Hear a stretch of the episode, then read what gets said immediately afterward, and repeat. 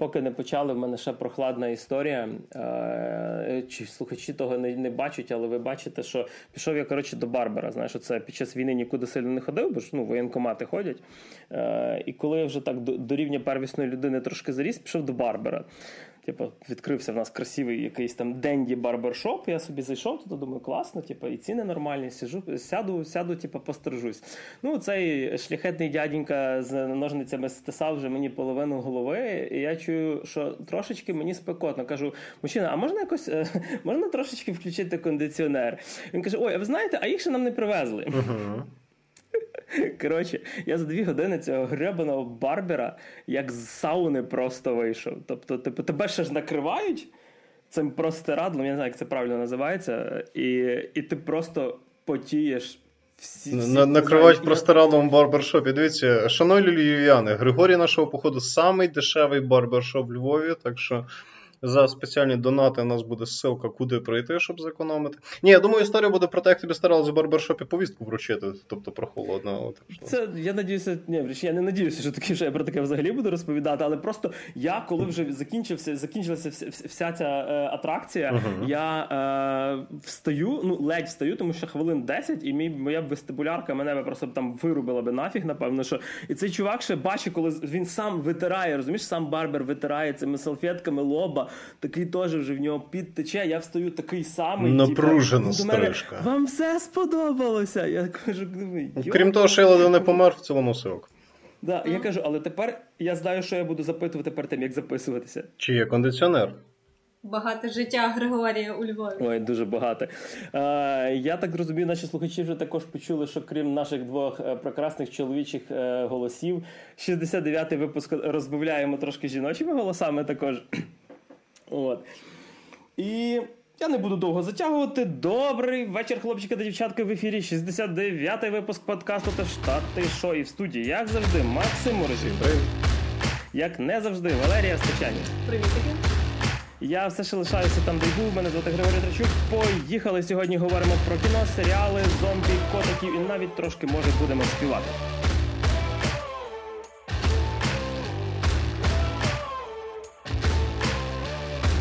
Перед тим як ми е, почнемо, нагадуємо про купу, купу, купу всяких лінків. Я думаю, для цього скоро нам треба буде теж так само тайм-код, тому що це треба промотувати для деяких людей.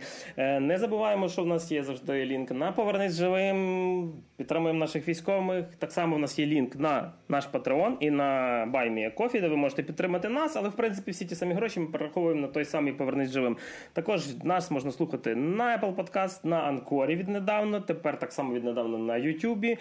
І нарешті, нарешті, Google Подкаст проснувся. Пройшло скільки? 4 е, чи 5 тижнів, коли вони нас переіндексували після того, як ми поміняли хостинг, і тепер ви знову можете слухати вже нові 69-й випуск. Він також буде на е, Google подкастах. Тільки єдине, що я наголошую, на відміну від Apple, який все це робить прямими руками, тобто просто міняє лінк, і ви вам нічого не треба робити, як слухачам. Е, наш прекрасний Google подкаст створює ще одну копію подкасту. Тобто старий нам треба з нашими підписниками удалити, а новий. Просто треба ще раз перепідписатися. Google Podcast. Ми рукожопи. Коротше, я вчасно прийшла. Е, так, ти, ти прийшла в нову еру нашого подкасту, коли, коли люди перестануть слухати нас на Google подкастах. Е, від таких е, нудних новин рухаємося до трошечки трошечки веселіших. Е, буквально минулого тижня відбувся в Сан-Дієго Комік-Кон. Е, і здебільшого комікон це завжди купа анонсів, купа трейлерів, купа всього дуже дуже цікавого. Типу, і е, мої улюблені Marvel Studios теж так само дуже багато всього цікавого там розповідають, показують і д.д. Але 2022 рік, напевно, що е, для Marvel скоупі комікону виглядає доволі як PowerPoint презентація, тому що то, що нас показували Marvel, це були просто логотипи. То я чекав, я серйозно, я чекав там купи трейлерів, купи всяких, я не знаю, якихось фічурєток з майбутніх фільмів, купи якихось конкретних дат. Нам, в принципі, показали дуже багато логотипів майбутніх фільмів. Мало мало не до 2026 року. Я не знаю, чи це означає, Нормально, що Marvel два роки не буде їздити на комікон. Е, але неочікувано сподобався трейлер е, Чорної Пантери Ваканда назавжди під пісеньку No Woman No Cry. Добре, що не Short Dick Man. Ні. Але насправді доволі брехливо, тому що пісенька No Woman No Cry і жінки плачуть в трейлері. Марвел починає вже обманювати, знаєш, з самого початку. Це інтрига, розумієш, це інтрига. Це, це для того, щоб. Інтрига мені цікаво буде в тому, тому що це продовження Чорної Пантери, а Чедвік Боузман він ж помер. Е, і відповідно його мантію буде носити якийсь персонаж. Поки що вингуємо, що буде його сестричка. Але мені цікаво, як вони пояснять те, що він помер. Тому що я знаю, що вони не будуть брати. Е, типу 3D-модельку, вони не будуть брати якогось актора і типу, показувати, що Пантера там якось загинув.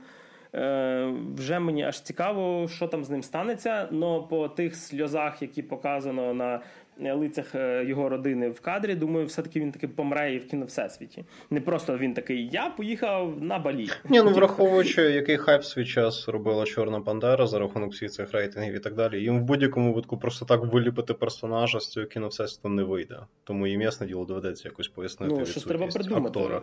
Тому в даному випадку він в будь-якому випадку якось пояснять, за кадром десь помер, за все хороше проти всього поганого і так далі. Це буде. Слухай, таке питання: а в цій PowerPoint презентації, як ти сказав, не мигало слово, яке починається на А, продовжується на V, потім І, потім N, потім G, потім R, потім S.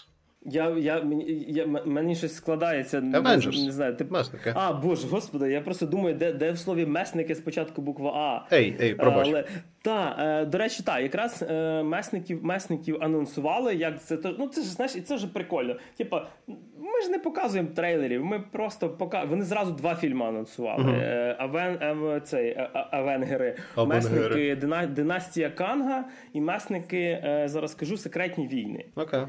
Тобто, і до того ще буде фільмів з 50, скоріш за все, типу, вони розігналися, та дай Боже. Е, Тепер та кожен кущ просто має свій фільм. Вони там розумієш, е, буде міні-серіал про оцю е, про твого Барбара з Львова? Блін, я не знаю, наскільки він до Марвел, тому що, типу, поки що я б не, я не брав би його в месники. Пекельний барбар. Це буде гарячий вечір. О, так. Е, я не пам'ятаю, Макс, чи ти Соколине Око дивився Хоук-Ай? Е, Ні, там, де Хоук-Ай Winter Soldier? Ні, ні, ні, то то Біба і Боба був, то не то. То то Winter Soldier був з е, тим з Соколом, що капітан так, Америкою так, став. А це про лучника, про про лучника з А, ну я його знаю, але окремо я нічого про нього не дивився. Е, а поки я намагаюся знати, як це Макс знає Джеремі Реннера, прямо от, типу, але, але вертається. Джеремі Реннер хороший актор. Ем, там був персонаж Ехо, така, типа, дівчинка, яка була глуха. Uh-huh. Вона там з'явилася в двох серіях, про неї вже буде серіал. Тобто, просто. Е, я не знаю, скоро буде про про, про водія Тоні Старка, там якогось. Ну, це багато. Це Ні, ну бачиш, вони формують цей цілий кіноконвейер, тобто у вас виходить раз за разом, раз за разом. Тобто ти приходиш там після роботки, або ти там їдеш на якісь відпустки, або ще щось таке, або в тебе якась літня пора, і тебе полюбе має бути це забито цим Avengers, Marvel, ще щось там, ще щось там паком. Тому ми будемо бачити їх і в серіалах, mm-hmm. і в повному прокаті. Мені просто цікаво, типу, чи в нас буде все-таки продовження саме месників як цієї основної штуки. Тому що ми ж з тобою вже ну, десь два-три подкаста про це говорили, що ніяк до цього діла не підводиться. І знаєш, цей point, що все-таки закінчився Endgame, він буде комасштабний, було цікаво, що вони будуть в найближчому майбутньому все-таки це пробувати. І так будуть. А якісь роки, до речі, на рахунок месників є? Якщо не помиляюся, 24-й, 25-й. Окей. Якось так. Е, вони ще так само там перезапускають фантастичну четвірку. Це вже буде в четвертий раз за всю історію на кіноекрані. Е, і, до речі, що мені сподобалося, буде е, серіал про Ши-Халк, типу про uh-huh. жінку Халка. Uh-huh. І мені дуже цікаво, тому що в нас же зараз модно типу, букву H як Г перекладати, і в нас же не Халк, а Галк. Мені цікаво, чи вони з цієї Халки не зроблять Галю, типу Галку. А він має вийти десь от-от. Та-та-та, Шіхалк десь десь буквально там, я не знаю, мені здається, протягом місяця він же він же має десь виходити. Тобто, чи він в кінці. Ні, він в кінці серпня має вийти, так. Е, але то Disney то це не Netflix, це буде, знаєш, знову по серії в тиждень чекати, я так я так розумію. Ну, це гарно, я таке люблю. Я скажу так: е, я не хочу зарікатися, але я просто так само казав про Ms. Marvel. Типу, комікс мені дуже подобається. Цікаво, як вони прекрасний ісходний матеріал екранізують. Ms. Marvel вони всрали так нормально. Типу, з She-Hulk дивлюся, тому що я знову ж таки я люблю про неї комікси. Вона там більше прикольно про неї, не так як про супергероїв, як про те, що вона адвокат з зеленою шкірою. Тому що Любиш спортивних жінок, я зрозумів. Типу то. Е, І вона трошки ламає четверту стіну. Тобто вона, так як Дедпул, звертається до глядача часто. Ну, прикольно. І, Ну, так, але цікаво, знаєш, просто мені коли це. Серіал про неї буде окей, ну я надію, що таких приколів не буде, знаєш, в загальних, коли її там введуть в якісь месники. Типу, щоб, е, як на мене, це трошки буде рушити якийсь загальний е, такий е, стиль тих самих месників, тому що не, ну, не знаю. Тобто, мені я я зараз я все більше і більше скептично до всього ставлюся, тому що останнє все, що вони випускали, воно було або середнячкове, або дуже погане. Я от останній фільм, який мені сподобався, але я знаю, що багато хто його не любить. Це Доктор Стрендж останній. Uh-huh. Ем, чисто через цю таку ретро-режисуру Сема Реймі, але про це ми вже говорили. Так що Комікон, вертаючись і підводячи підсумки, трошки розчаровує, тому що типу, він перестає бути чимось таким, знаєш, гігантським. Кожна компанія почала робити якісь свої свої маленькі виставки, і навіть в кінці серпня, чи, чи то початок вересня, буде Д-23. Це ще одна виставка Дісней.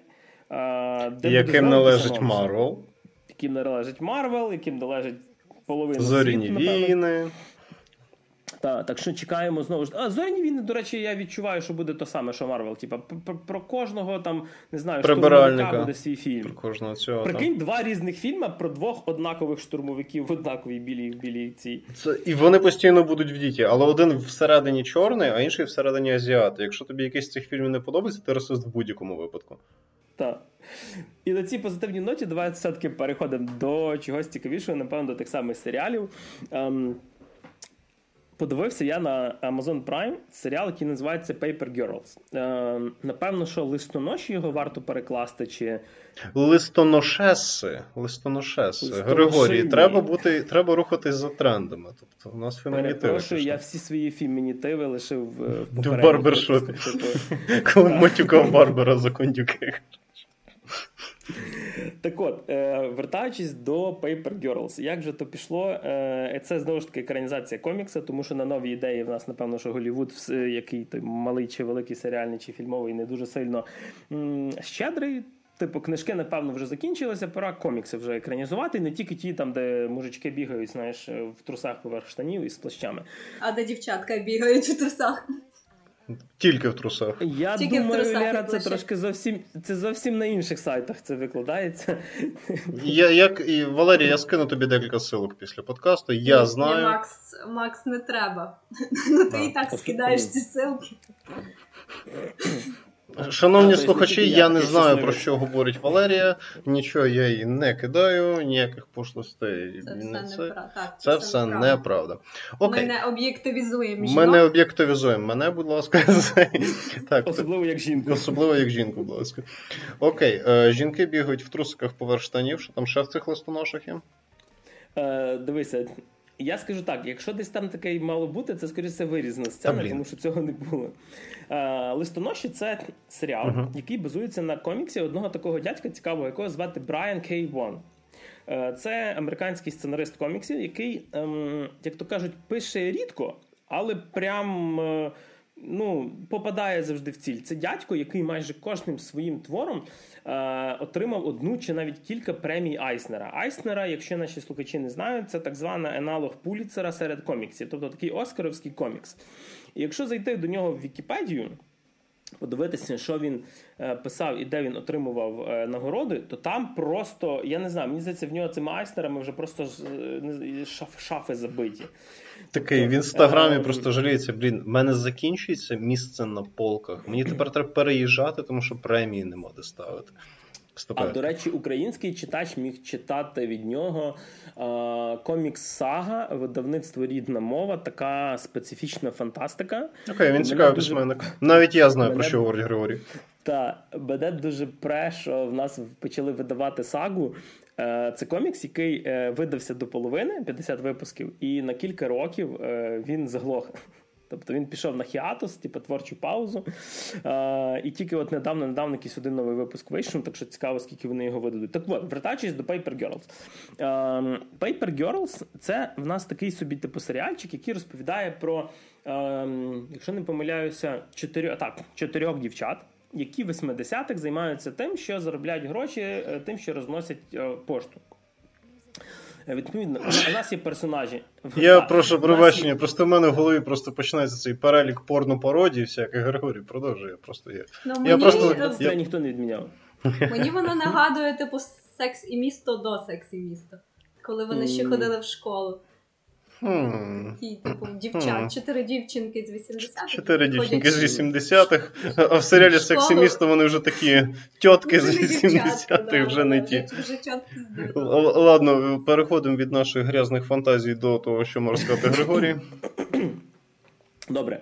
Ем, у нас є чотири персонажі. Ем, китаянка, е, яку Ерін звати, е, дівчинка е, Мак, яка така, знаєш, типу пацанка. Мгм. Тобто там насправді в перших кадрах можна реально сплутати. Тому ну, вони доволі всі там діти молоді. Притом актори теж так само 12-16 років. Відповідно, тобто ще можна, знаєш, типу, одним одягом деколи просто поміняти, не дуже зрозуміти хлопчик там чи дівчинка. Я в перших кадрах не зразу зрозумів. Так само є дівчинка Тіфані Чорношкіра і Кей Джей. Це така, типа, е, єврейська дитина з багатої сім'ї, яка всідається того, що вона з багатої сім'ї. Тобто їм там всім по 12 з копійками, так? Е, По коміксу їм по 12-13, якщо не помиляюся, вроді тільки Мак трошки старша, 14 має. Тобто вони прям, ну, типу, школярки. От настільки по тонкому лазу ми з Валерією ходили з нашими жартами. Ну, це стандартне кліше. Єврейка, азіатка, темношкіра. Для анекдота якогось. Зайшли в бар. На рахунок, типу, кліше. Вони Е, Комікс діти. виходив у 2015 році, і І тоді дівчатка були нормальні, так. ні, ні, я просто хочу пояснити, чому, чому в нас клішовані, типу, настільки персонажі. Е, малював комікс такий е, дядько е, Брайан, господи, Клівченк. Е, і в нього насправді дуже, е, коли він малює, його стиль такий специфічний, в нього дуже схожі лиця.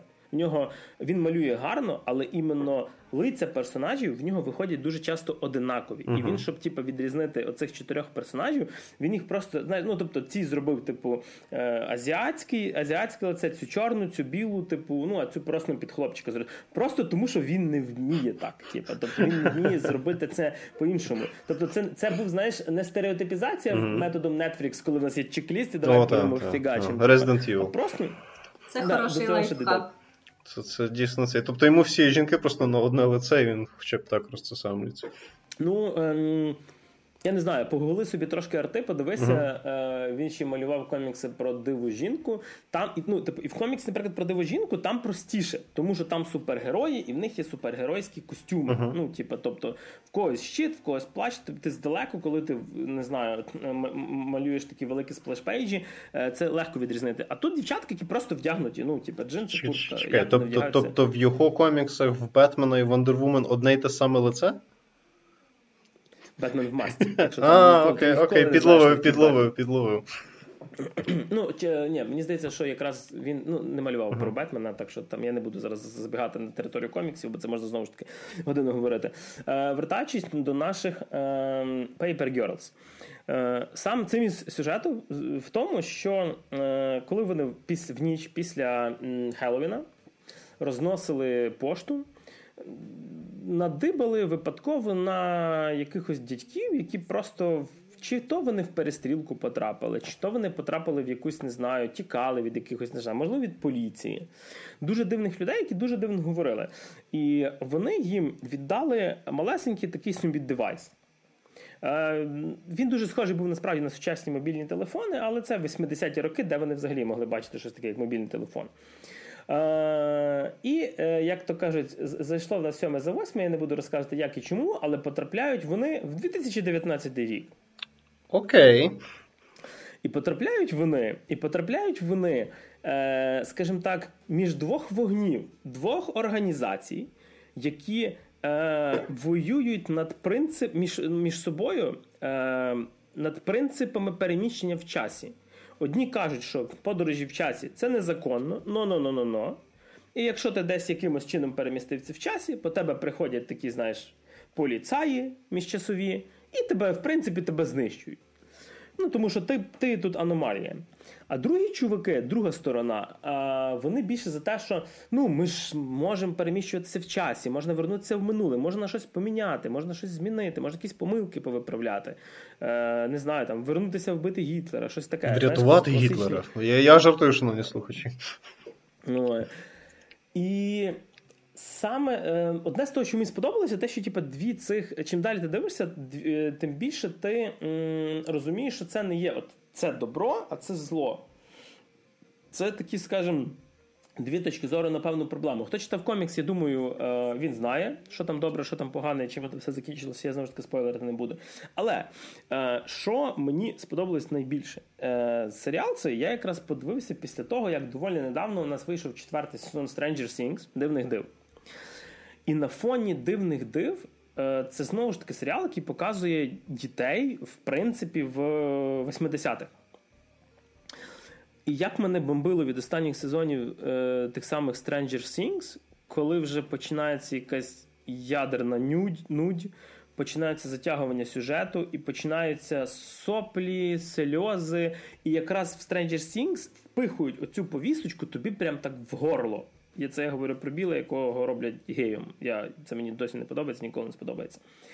А от, наприклад, Paper Girls, там навіть є е, момент, коли е, один з персонажів, не буду казати хто, е, подорожує в майбутнє, бачить себе, типу, майбутнього чи майбутню, і роз, і бачить, що в майбутньому, наприклад, там вона стала умовно лесбійкою. І це подається е, зважаючи на попередні серії, які ти подивився, доволі природньо, без запихування тобі цього в рота. Ні, ну якщо лесбіянки, то запихувати і. Ладно, пробачте, пробачте, пробачте, продовжуйте. Григорій мав на увазі органічно. Органічно, так, от якраз справа, хороше слово, дякую, Лера. Це реально виглядає органічно. А ще що виглядає органічно, Е, як вони себе ведуть? Вони себе ведуть як реальні діти. Е, частково мені нагадало це трошечки, як вели себе персонажі дивних див в першому сезоні. Е, і якщо порівняти цих два серіали, то е, Stranger Things це 80-ті, як їх пам'ятають люди зараз. Тобто, знаєш, типа трава зеленіша, всюди йдуть відсилочки, в тебе на тебе тобі напихують всяких романтизовують епоху. От, романтизована епоха. А тут якраз воно так виглядає більш реалістично з простими проблемами простих дітей, е, з тим, що ці проблеми нікуди не пропадають, навіть якщо вони в часі подорожують кудись там в майбутнє. З тим, як вони говорять, боже, вони ну тобто вони реально матюкаються так нормально. Тобто там є реально моменти, коли персонажка там чуть ли не говорить щось в стилі там fucking fucking fuck.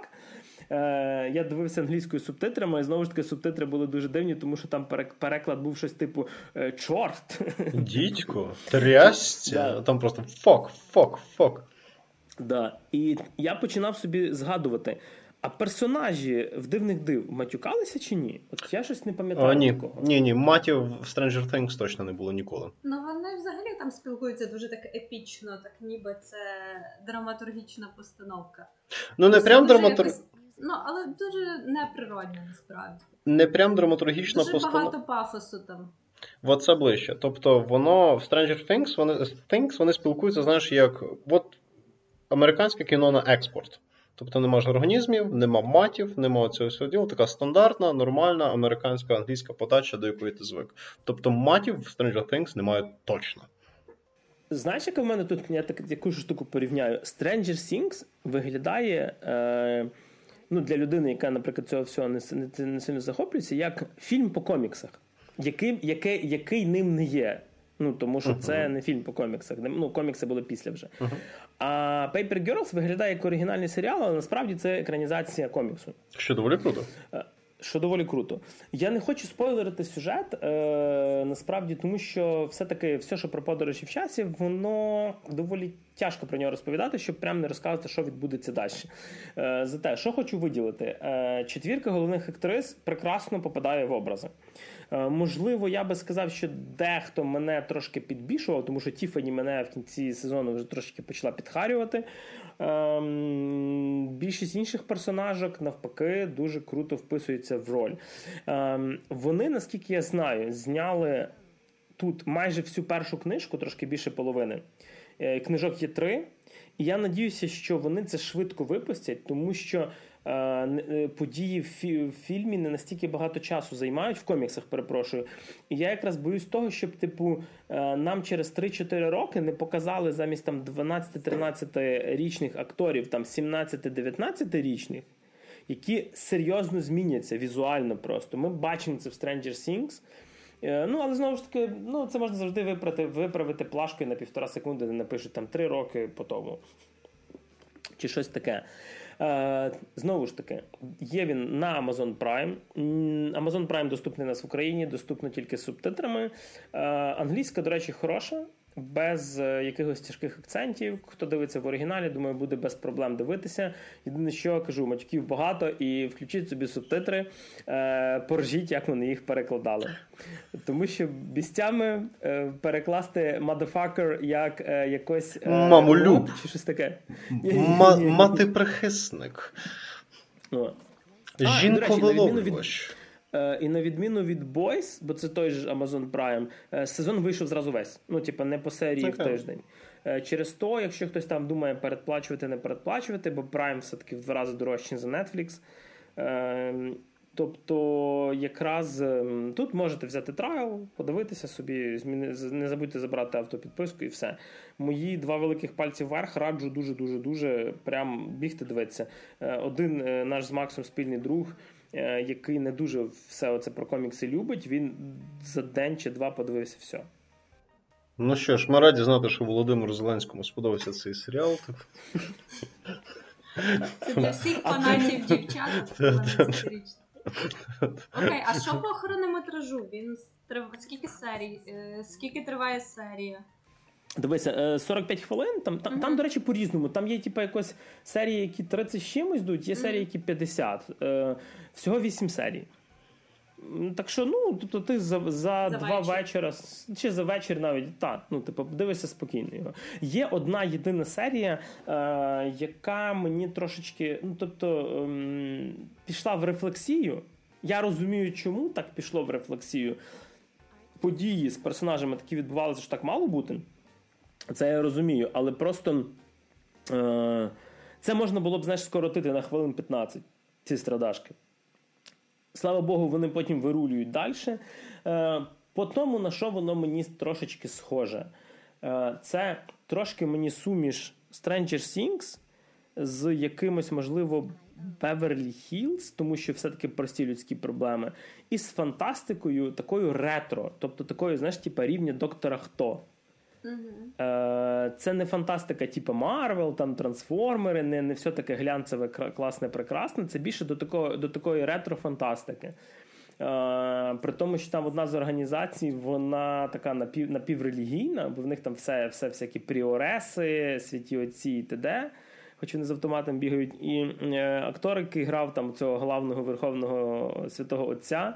Його дуже прекрасно перемалювали з коміксів. Це такий бородатий хіпстарик, який ходив в футболках постійно з різними назвами різних рок-гуртів, там 70-х, 80-х і далі. Тобто дуже сподобалося. Треба буде зацінити. Кажу, це реально після того, наскільки мене розривало в поганому смислі слова від дивних див. Це мені, знаєш, як ото бальзам на душу. І цей серіал це просто розриває. Григорій Трачук. Вот. І ми рухаємось далі. Ай, на жаль, ми рухаємось до не настільки зеленої трави, про яку нам говорив Григорій, тому що я чомусь пообіцяв Гріші, що я подивлюсь весь перший сезон Resident Evil від Netflix. А що не так? А, все чудово, Григорій, все просто супер. Розумієте, люди, дивіться, от така штука, життєва порада від Максима Морозюка. Коли ви щось обіцяєте людині, думайте, що ви, блядь, обіцяєте. От просто серйозно. Тому що іноді ви в таке гімно можете вляпатись, ви просто не уявляєте в яке. Тобто, е, ну, ладно, ну, перейдемо. Так я опинилась на подкасті сьогодні. Ну, от бачиш, Валерія, ми з тобою в одному човні, тому не розхитуй його. От, цим зараз займуся. Наші майбутні гості. І, Я типу, думала, що будуть жарти, типу там МЖМ. е, МЖМЖ. Ж... Ні, ні. Шановні слухачі, це все говорить Валерія. Ми, ми не просили її це говорити, це все вона говорить. Це все говорить вона. Це все... Тепер Валерія втекла. Типу, як ви цього не можете побачити, але це. Ні, вона повернулася нормально. Відео, а тільки аудіо. До речі, так. Напевно. На відео, відео на, на сотий випуск може щось придумав. Що Валерія готуйся. От, типу, е, цей. Е, добре, перейдемо, напевно, до того, про що власне я мав говорити в цій секції. Відійдемо трохи від жартів МЖМ, це, це вже буде в Валеріні секції. Типу, е, Григорій, і ну знаю, може Валерія щось дивилась по обителі зла. От давай, давай, напевно. Я дивився все, я дивився все, крім того, що тобі порадив. Я, Ага. як, як, Крім- знаєш, Ах, це- ти, ти який ж ти хитрий у мене. Ну ти Для, молодець. для, для мене, знаєш, типу, оцей, Ти прям відчував, оце, оце, оця, оце, оця оселя зла від Netflix, Ага. це як фільм про Бенджаміна Баттона, який я всім радив, але так його і не додивився. Е, Хитра людина. Типу, я дивився старі екранізації Пола Андерсона. Угу. Е, я дивився жахливий фільм, який був в нас в кіно, там The Welcome to Raccoon City. Але я грав майже всі ігри по Resident Evil. Я, в принципі, ігрову серію люблю дуже. Окей, о, Валерія, ти щось дивилась по всьому цьому ділу? Е, Чи ти... Я бачила якусь одну частину пола Угу. з Мілою Йович, але Мгм. це була якась вже остання. Я Ага. не пам'ятаю, яка, чи то четверта, чи взагалі скільки. Ну, хтось не дуже в темі. Добре, тоді. Вони вже майже з Тобто я форсажем там Я зрівняно. взагалі не в темі, і ця Окей. остання це була така, що я її навіть не запам'ятала. загалом. Я зрозумів. Добре, тоді я адресую одне питання Григорію. Ну і в принципі, по великому рахунку нашим фанатам, е, слухачам, може і фанатам, хрен його знає. Типу, е, фан Максим Морозюк, знаєш, і його почуття власної важливості просто зашкалюють цих вихідних. А типу, от Григорій, от з чим в тебе асоціюються оці два слова Resident Evil? От просто от обитель, от що про що ти починаєш? От які образи виникають в тебе в голові? Мені просто Ну, в мене. Міла Йовович. Я Тебе Міла Йовович. Добре. просто Міла Йовович. Добре, Валерій Міла Йовович, Григорій. Добре, в мене е, небагато персонажів в якомусь здебільшого закритому приміщенні. Відбиваються від зомбі, рішають якісь е, головоломки, тому що в іграх їх багато. Спливають персонажі е, Джил Валентайн, е, Ліон Кеннеді і, і Редкліфи обоє, крім Деніеля. Тобто, ну, так що да, і здебільшого щось таке. Ну і, і має бути якийсь бос, тобто якийсь суперзомбі, Ага. типа як Ага. Містер Ікс в другій частині чи Немезіс в третій. Ага. І Міла Йовович просто вбиває зомбі. І Міла Просто Йовович мочить зомбі зомбі. в дві години. Чи Ну, півтора. та- та- та. Ну от, можете обійтись обоє по великому рахунку. Типу, просто, просто ідете дуже-дуже далеко. Тому що. Е, Розумієш, от знаєш, якщо там Resident Evil, в тебе там асоціюється з цією Umbrella Corporation, з якимось там Да, от, вірусами, ви- виживанням, там, знаєш, такі серйозні жорсткі персонажі переходять через складні всі ці ситуації з цими зомбі, там мутанти, ви- вспливають якісь персонажі від ігор. Ви всі можете разом от зібратись і піти. Нахуй. Тому що цього всього немає в серіалі Resident Evil від Netflix, в серіалі, в серіалі Resident Evil від Netflix. Netflix вважає, що от нам треба подивитись, наприклад, м- історію двох е, дівчаток, які переїжджають е, в нове місто, адаптуються в новій школі, де вони зустрічаються з нерозумінням е, людей навколо них. Е, Ні, Григорій, я далі про Resident Evil. я про можна, Resident е, Evil, це- я, це- я не Слухай, жартую. А там не було часом оселя зла 90-210 знизу, ні? Типа як в Беверлі Хіллз. Я би краще подивився Беверлі Хіллз. Знаєш? До речі, Беверлі Хіллз теж, теж має перезапуск і. О, я не впевнений, що я хочу це дивитися. Ні, хай моє дитинство буде не зачепленим. А, типу, просто розумієш, Сказав, ти сказав, сказав Макс священнику. моє дитинство не зачеплене. Так от, типу, е, цей, е, просто розумієш.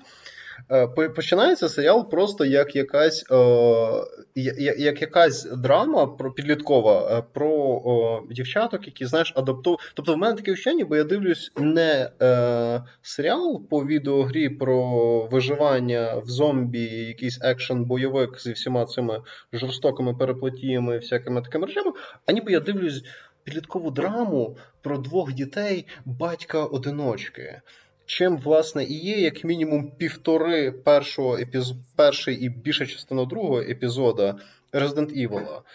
Тобто ми бачимо, як вони там переїжджають в нове місто, яких не розуміє їхній батько, який зайнятий роботою на корпорацію Umbrella, який е, в них там ці непорозуміння, тому що ну Ладно, спойлерити я не буду, може, все-таки хтось захоче це подивитись чомусь. Ну, типу, я не буду пояснювати, чому батько одиник. Так, бажаю вам хоробрості, шановні глядачі, слухачі, типу жертви. І відповідно. Ем... Там ось ці от сімейні всі ці переплетії, е, все це йде дуже томно і повільно. Нам розказують про такі важливі моменти цих персонажів, як, наприклад, що одна з цих дівчаток вегетаріанець, і через це з неї стібеться один з школярів, е, що вона вегетаріанець, і через це там бійка прям починається. Е, ще одна дівчина, от вона не впевнена, чи вона хоче там з кимось зустрічатись чи ні, але в підсумку вона там здається. Ну, Resident Evil, Resident Evil. Ми типу подивимося про те, як там дівчата в школі, як вони там між собою говорять, як вони дуються на свого тата. Потім... Я надіюся, з броколі вилізуть зомбі просто. Чи, чи, І в б'юті. Ні, ні, ні, там все буде набагато засамніше, тому що ці дві дівчинки, про яких ми дивимося, це насправді потім поясню. От, типу, е, потім в нас є е, Алекс Вескер, а Аль, Альберт Вескер, я перепрошую, Альберт, Альберт, Альберт, Альберт, Альберт Вескер. Я не знаю, чому. Дивися, і наскільки я розумію, Альберт Вескер це високий арійський білий мужчина в чорному плащі. Це як відеоігри, Хорі, так. Це як відеоігри, так? Так, високий, е, світлявий такий накачаний арійський чувак, якого грає Ленс Редрік, якщо що. Ленс Редрік, я перепрошую. Ленс Редрік це чорношкірий худий чувак серіалу Фрінж, шановні слухачі. Ну, все в стилі Netflix. Так, це ну, це, ну, це в стилі Netflix, Валерія, є як таке. актор він прекрасний, але просто. Але е, це не Альберт Вескер, блядь. Так. В цьому проблема. Тобто, е, і, типу, цей парад, ну і так, само собою, оце те, що мені, наприклад, частково не сподобалось, наприклад, в тому Може, він там брат Альберта Тайрел ні, Вескер чи щось ні, таке, ні? Це Альберт Вескер. І в нього будуть okay. клони, яких теж буде грати він. Ну, логічно. Пробачте за спойлери, але але ні, в принципі, якщо ви фанати лора Resident Evil, то ви про це знаєте. От, типу, е, тобто, фігня в тому, що, по-перше, от в Netflix зробили з кастом цього серіалу. Те, що мені, наприклад, не сподобалось в касті Відьмака. Крім Кевіла і Цирі, крім Кевіла в ролі Геральта і цієї світленької в ролі Цирія, нам набрали Фрей, цей так, нам нам набрали цей циганський табір. І от в цьому це саме зробили з кастом Resident Evil. В нас там знов всі... Ну, Вісі, Вісімір був хороший. А, я другий сезон не не дивився. я дивився з тобою. Я з тобою з Санєю дивився перший епізод і все. Бачите, слухачі, як ото в нас тут матчасть готують в подкасті. А ну, матчасть нас не готують, тому що я не мав часу. Вот, типу. Бо ти дивився, що? Оселю зла. Бо я дивився серіал про чотирьох дівчаток з 80-х. Типу, цей. А... типу, І ти теж. Типу, це. І в тому, що каст мені абсолютно не сподобався, тому що там знову ж таки для цієї квоти повісточки Netflix нам понабирали величезну кількість афроамериканців, мулатів метисів, індусів, циганів тощо 50. І вони дуже погано грають.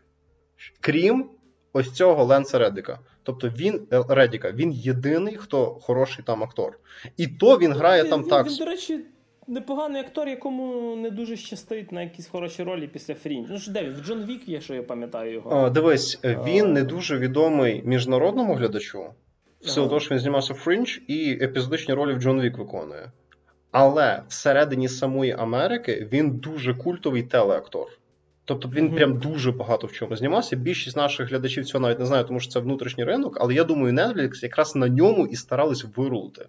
Тому що саме серед телеглядачів телесеріалів цей актор дуже популярний. І відповідно. Okay. А, я тебе приб'ю. Да, а ці да, дівча... А в тебе вибору немає, тобі доведеться це робити. Вибору. А ці дівчатка, хто вони? Хто їх грає? Е, Дивись, одну е, грає Елла. Зараз я тобі скажу Бапінська, коротше, якась єврейка, походу. Тобто Ін- вони взагалі головні персонажі, бо я завжди Так. собі уявляла, що Міла Йовович на ній трималась вся оселя зла. Дивись, е, дві актриси, які грають. Кіношно так. Кіношна так. А, А це саме цікаво, до речі, що, що, що, що, кін- що типу, оселі зла вона на грі базувалась, і персонажа Міли Йовович в грі не Немає. існує. Взагалі, типа, Якраз ті персонажі, які в фільмах з Мілою Йолович в канонічній відеогрі, вони якраз в фільмах виконують по великому рахунку фонову роль. Але та, це. другорядні ролі. все але це, але це ще півбіди. Тобто, розумієш, ці фільми вони навіть для фанатів типу Resident Evil тепер будуть здаватись шедевром. Тобто, ну, розумієш? окей, але там є якийсь антагоніст чи антагоністи? Крім, Є, е, є там антагоністка, яку грає, яку грає Паопа Нуес. Вибачте, Паопа, якщо я неправильно вимов ваше ім'я, тому що я не знаю ні одного фільму з вами.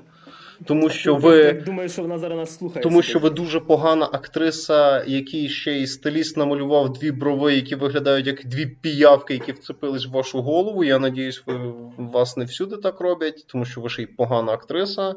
Розумієш, Е, дивись, е, головних героїнь е, грають дві ноунеймші, які або ніде не грали, або грали в якихось дуже малопопулярних речах. І вони грають погано. Окей, Ти- вони грають погано. Так. Я своїх 5 копійок вставлю. Е, в Paper Girls чотири цих дівчинки. Це, це теж. Я просто показую, знаєш, і, і іншу сторону те- терезів Мгм. наших. Це теж чотири новнейм актриси, які ніде не грали, і вони грають просто прекрасно. Ну, до речі, так було і в дивних дивах. Ми не знали Да. всіх цих дітей і всіх цих акторів. Та Це Мілі, Мілі, Мілі Білі Бобі Браун, це типу, її взагалі ніхто ніде не, не, не ніхто чув. не знав, а тепер вона там майже в першому Так, ні, ні, ні, ні. Іди звідси, Да, і в інстаграмі в неї такі фотки після її стилиста, ніби їй 40, блін. Коротше, вибачте. Ну, Вирішила завоювати серця любителів жінок постарше. А, дивись, просто е, крім ось цього Ленса Реддіка, який грав Фрінж, всі інші актори тотальні ноунейми. Тобто, якщо вони десь і грають, то в чомусь дуже мало популярному, в чомусь невідомому. Це єдиний актор, якого я впізнав. І Йому віддали роль, яку він не хотів грати. Він грав в ній погано, тому що він, здається, сам розумів, в якій, в якій лажі він вліз. Але один наш спільний з Григорієм знайомий, не Володимир Зеленський, він, типу, а, сказав, що заради справедливості все-таки цей актор грав як мінімум трьох-чотирьох персонажів, тому що там ще клони є. І в принципі, тут я згоден. Окей, на нього велика була нагрузка як на актора, тому що він по великому грану- рахунку грає кількох персонажів одночасно. Там в цього персонажа є клони, і кожен з клонів має свою особистість. І відповідно йому треба було як мінімум декілька разів грати трохи різних речей. Тому з нього окей, типу, в нього претензії зняті. Всі інші актори грають відверто погано. Е, Плюс, повертаючись до е, сюжету, від якого ми трошки від... відійшли, ем, він подається двома паралельними часовими лініями. Е, тобто, я зараз відвалю настільки лютий комплімент цьому гівну, наскільки це можливо, як, наприклад, в серіалі True Detective в першому сезоні. Тобто, у вас є лінія, грубо кажучи, нашого часу, і у вас є лінія, наприклад, 12 років назад, в 90-х, як в True Detective. І Resident Evil від Netflix робить так само. Тобто, є таке відносно недалеке майбутнє, в якому стався постапокаліпсис, і є ніби наш час, в якому ще все окей. І е, як і в True вони впродовж кожного епізоду це чередують. Тобто вам показують трошечки ось цієї дитячої підліткової драми, яка відбувається в нашому часі, і трошки показують всього цього, наприклад, такого екшен постапокаліпсису, який відбувається в недалекому майбутньому. Тобто цей постапокаліпсис, до якого привели ті події, які ми бачимо, грубо кажучи, в наш час. І вас, сценаристи режисери, ніби стараються заінтригувати. Тобто, от в нас сталася отака от жопа, і зараз ми будемо вам потихеньку, помаленьку показувати, як це сталося. І це вони зробили теж дуже погано. Тому що якщо в Detective це вийшло дійсно цікаво, тому що в Detective ці дві сюжетні лінії за ними дійсно цікаво спостерігати, тому що вони потихеньку, помаленьку вам формують повну картину історії, і вам просто цікаво дивитися, як вона формується, то в Resident Evil, по-перше, це робиться дуже постійно. В True Detective е, ця зміна е, часових цих рамок вона відбувається дуже плавно, повільно, органічно, саме в ті моменти, коли це потрібно. Не так, як в Resident Evil. В Resident Evil це так от просто хаотично. От вам трохи майбутнього майбутнього, пап, от тепер наш час. Потім вам знову трохи нашого нашого часу, пап, знову майбутнє, ні з того, ні з цього. Не доводячи до якогось логічного завершення більшості цих переходів. Тому що в True Detective, наприклад, от сталася якась певна подія, от така ця, і якраз от хороший момент, щоб зробити паузу, і от вас переводять в інший час. Resident Evil більшість, не всі, але більшість цих моментів зроблені погано. Тобто тебе прям ніби пере, пере, перекривають. І ем, плюс ще дуже вагомий момент: е, ось ця сюжет, ось ця розбивка на дві сюжетних лінії, вона триває весь сезон. Весь сезон uh-huh. відбуваються ці переходи. І проблема в тому, що десь останні два епізоди тебе вже лінія в минулому не цікавить. Бо ти вже все знаєш. Тому що так, тому що тобі показали вже настільки великий шматок цього постапокаліпсису, що ти вже по великому рахунку і не сильно цікавишся, що саме відбувалося в тій лінії, яка відбувається ніби в нашому часі. Тому що. Тобі зробили певну затравочку, тому що три головних персонажа, які були ніби в нашому часі, в них відбулись певні зміни, і тобі потихеньку, помаленьку будуть пояснювати, як вони дійшли до цих змін. І станом на останні два епізоди, то тобі вже не потрібна та часова лінія, яка відбувається в нас, тому що тобі вже в майбутньому по великому рахунку все пояснили. Але лінія в минулому займає майже половину хронометража двох останніх епізодів. Та лінія в минулому, яка тобі вже не цікава і не потрібна. І відповідно це стає просто дуже нудно дивитись. Плюс. А скільки епізодів? Е, одну секундочку, я уточню. Тому що я не Ну, типу, не більше десятки, я так розумію. Здається, вісім. Ага. Дай секунду. Вісім епізодів. Вісім епізодів. Тобто, е, станом вже десь на середині шостого епізоду тобі абсолютно не цікава лінія в минулому. Тобто, ти третину сезону вже не хочеш бачити це перше, але воно ще досі показується. І ти такий, та я зрозумів, я зрозумів, добре, окей, так, цей помре, так, ця стане злою, так, ця лишиться добре. Окей, я поняв, я поняв, все, не треба мені того сучасного. Добре. Мене цікавить найбільше одне. Так. Чи вижила вегетаріанка і розказала всім, що броколі це файно? Вижила, розказала, що броколі це файно, стала антагоністом. Боже, я думав, почала їсти м'ясо. І тоді стала антагоністом. Краще б вона стала їсти м'ясо. Розумієш? Я так розумію, наші фантеорії цікавіше звучать. Наші фантеорії краще за будь-який е, епізод е, Resident Evil. Тому що, ну дивись, нам. За будь-який серіал такий. За будь-який Ні, ну я думаю, Це до наркоса наші фанфіки ще не дотягують. Дивись, е, типу, ні, ну тут, в принципі, реальний серіал таке. Тобто, просто розумієш, ем, просто не цікаво. Тобто, фільм, е, серіал подається нудно, в ньому погана постановка. Тобто, Там зомбі хоч є? Бо я щось чую за дівчата. Є, є, є, але Дивись, там є, типу, зомбі, всі ці виживальні екшени, так? Але воно зроблено дуже мультяшно.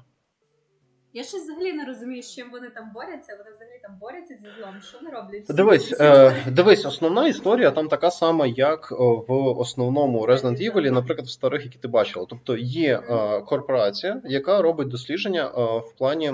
До речі, добре, що Валерія задала це питання, може, ти взагалі не в курсі, що це таке.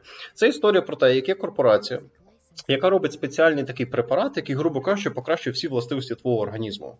Такі супер антидепресанти, одразу і стероїди, і все на світі. І відповідно вони їх ніби продають. Але в цього препарату є побічний ефект. Ти перетворишся в агресивну тварюку. І, типу, відповідно. Дуже схоже на рекламу якоїсь алкогольної компанії, правда.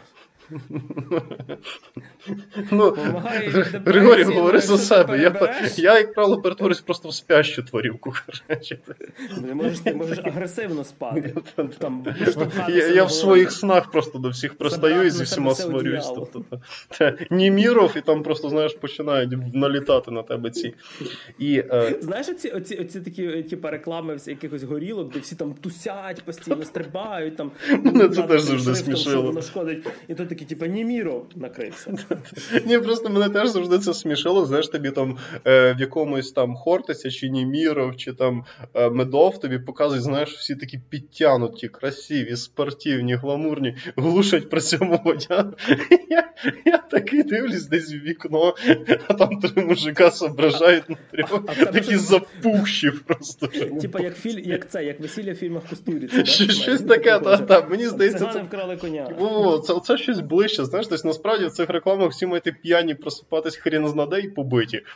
Типу, от, і е, робота одного з трьох головних персонажів, ну добре, візьмемо чотирьох. У нас є чотири головних персонажі. Дві дівчинки, е, начальниця цієї корпорації Вескер? і Алекс Вескер. Так, Альберт Вескер, я перепрошую, шановні. І відповідно робота Вескера полягає в тому, що він робить так, що е, має зробити так, щоб цей препарат робив тільки хороше, а не робив тільки погане. І... Прекрасний таска так сформуйте просто. Так, так, так, та. От би нас, от би у нас в it індустрії так було. І відповідно. О...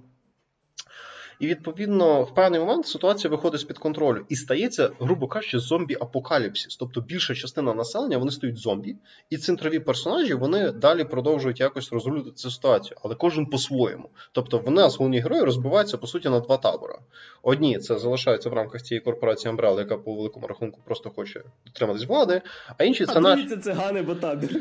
А другі це ти пожартував, але по великому рахунку, типу, головні антагоністи це реально по суті представники різних етнічних меншин, які ніби борються проти цієї Я не жартую проти цієї цієї. Та вона там е, там головна героїня мулатка, яка зустрічається з якимось чи то індусом, чи то з арабом, чи щось таке. І відповідно, ну і дитина там в неї.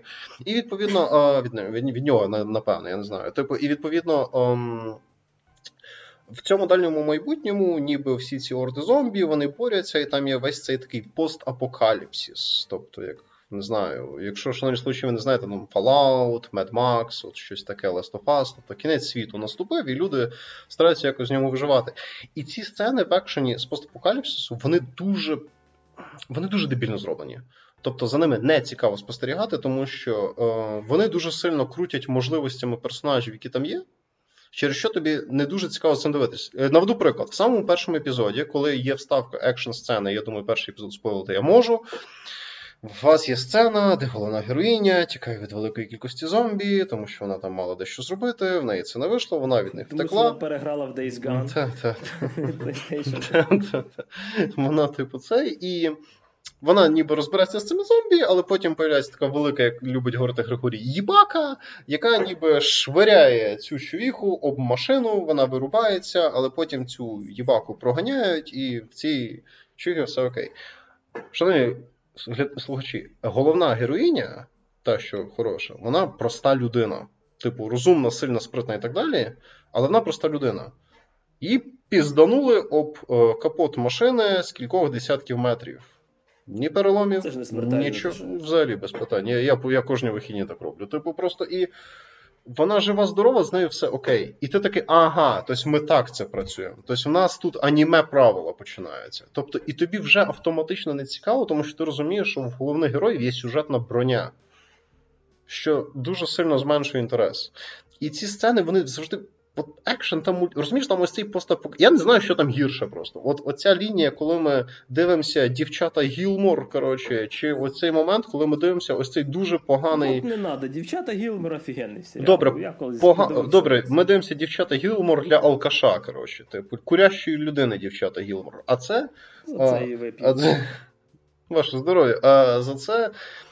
Чи чи мені цікаво, чи чи мені менше цікаво дивитися цей мультяшний постапокаліпсис? Плюс він там погано зроблений. Розумієш, він він нагадує відеогру Borderlands в поганому розумінні. Тобто це такий постапокаліпсис, він якийсь такий карикатурний, мультяшний, якийсь такий ніякий. Тобто ти якось дивишся на ось це майбутнє, бо вони там прям цілий світ тобі вирішили показати. І ти не розумієш, як він функціонує. Тобто, це дуже не перек... Ти не віриш, так. Тобто, це, це, це дуже непереконливо зроблено. Тобто, і за цим теж не цікаво дивитись. За в захист того, що там відбувається, я скажу, що там місцями є дійсно жорсткі сцени, жорсткі моменти в психологічному розумінні, не в плані якогось візуально суперстрашного насильства. Так ну в психологічному, що ти після якоїсь серії хочеш в холодний душ і просто ні, це мені хотілося після кожної серії і не вилазити ага, з нього, окей. але не через це. Ти, ти вже ти вже думав купити ту хортицю, так? Я я, я, додати бару. Я вже думав сказати Гріші, що Netflix мене заблокував, я не можу нічого додивитись. Тому я візьму щось інше, типу, цей і. Ем... Я Просто... думаю, якби ти передумав альтернативну кінцівку, Гріша би навіть не зрозумів. Ну, типу, не. Тому що він не подивиться. Ні, ну але розумієш, тут є ще одна проблема. Декілька тисяч слухачів, які можуть таки це подивитися, і, і в певний момент я можу трошки втратити їхню довіру.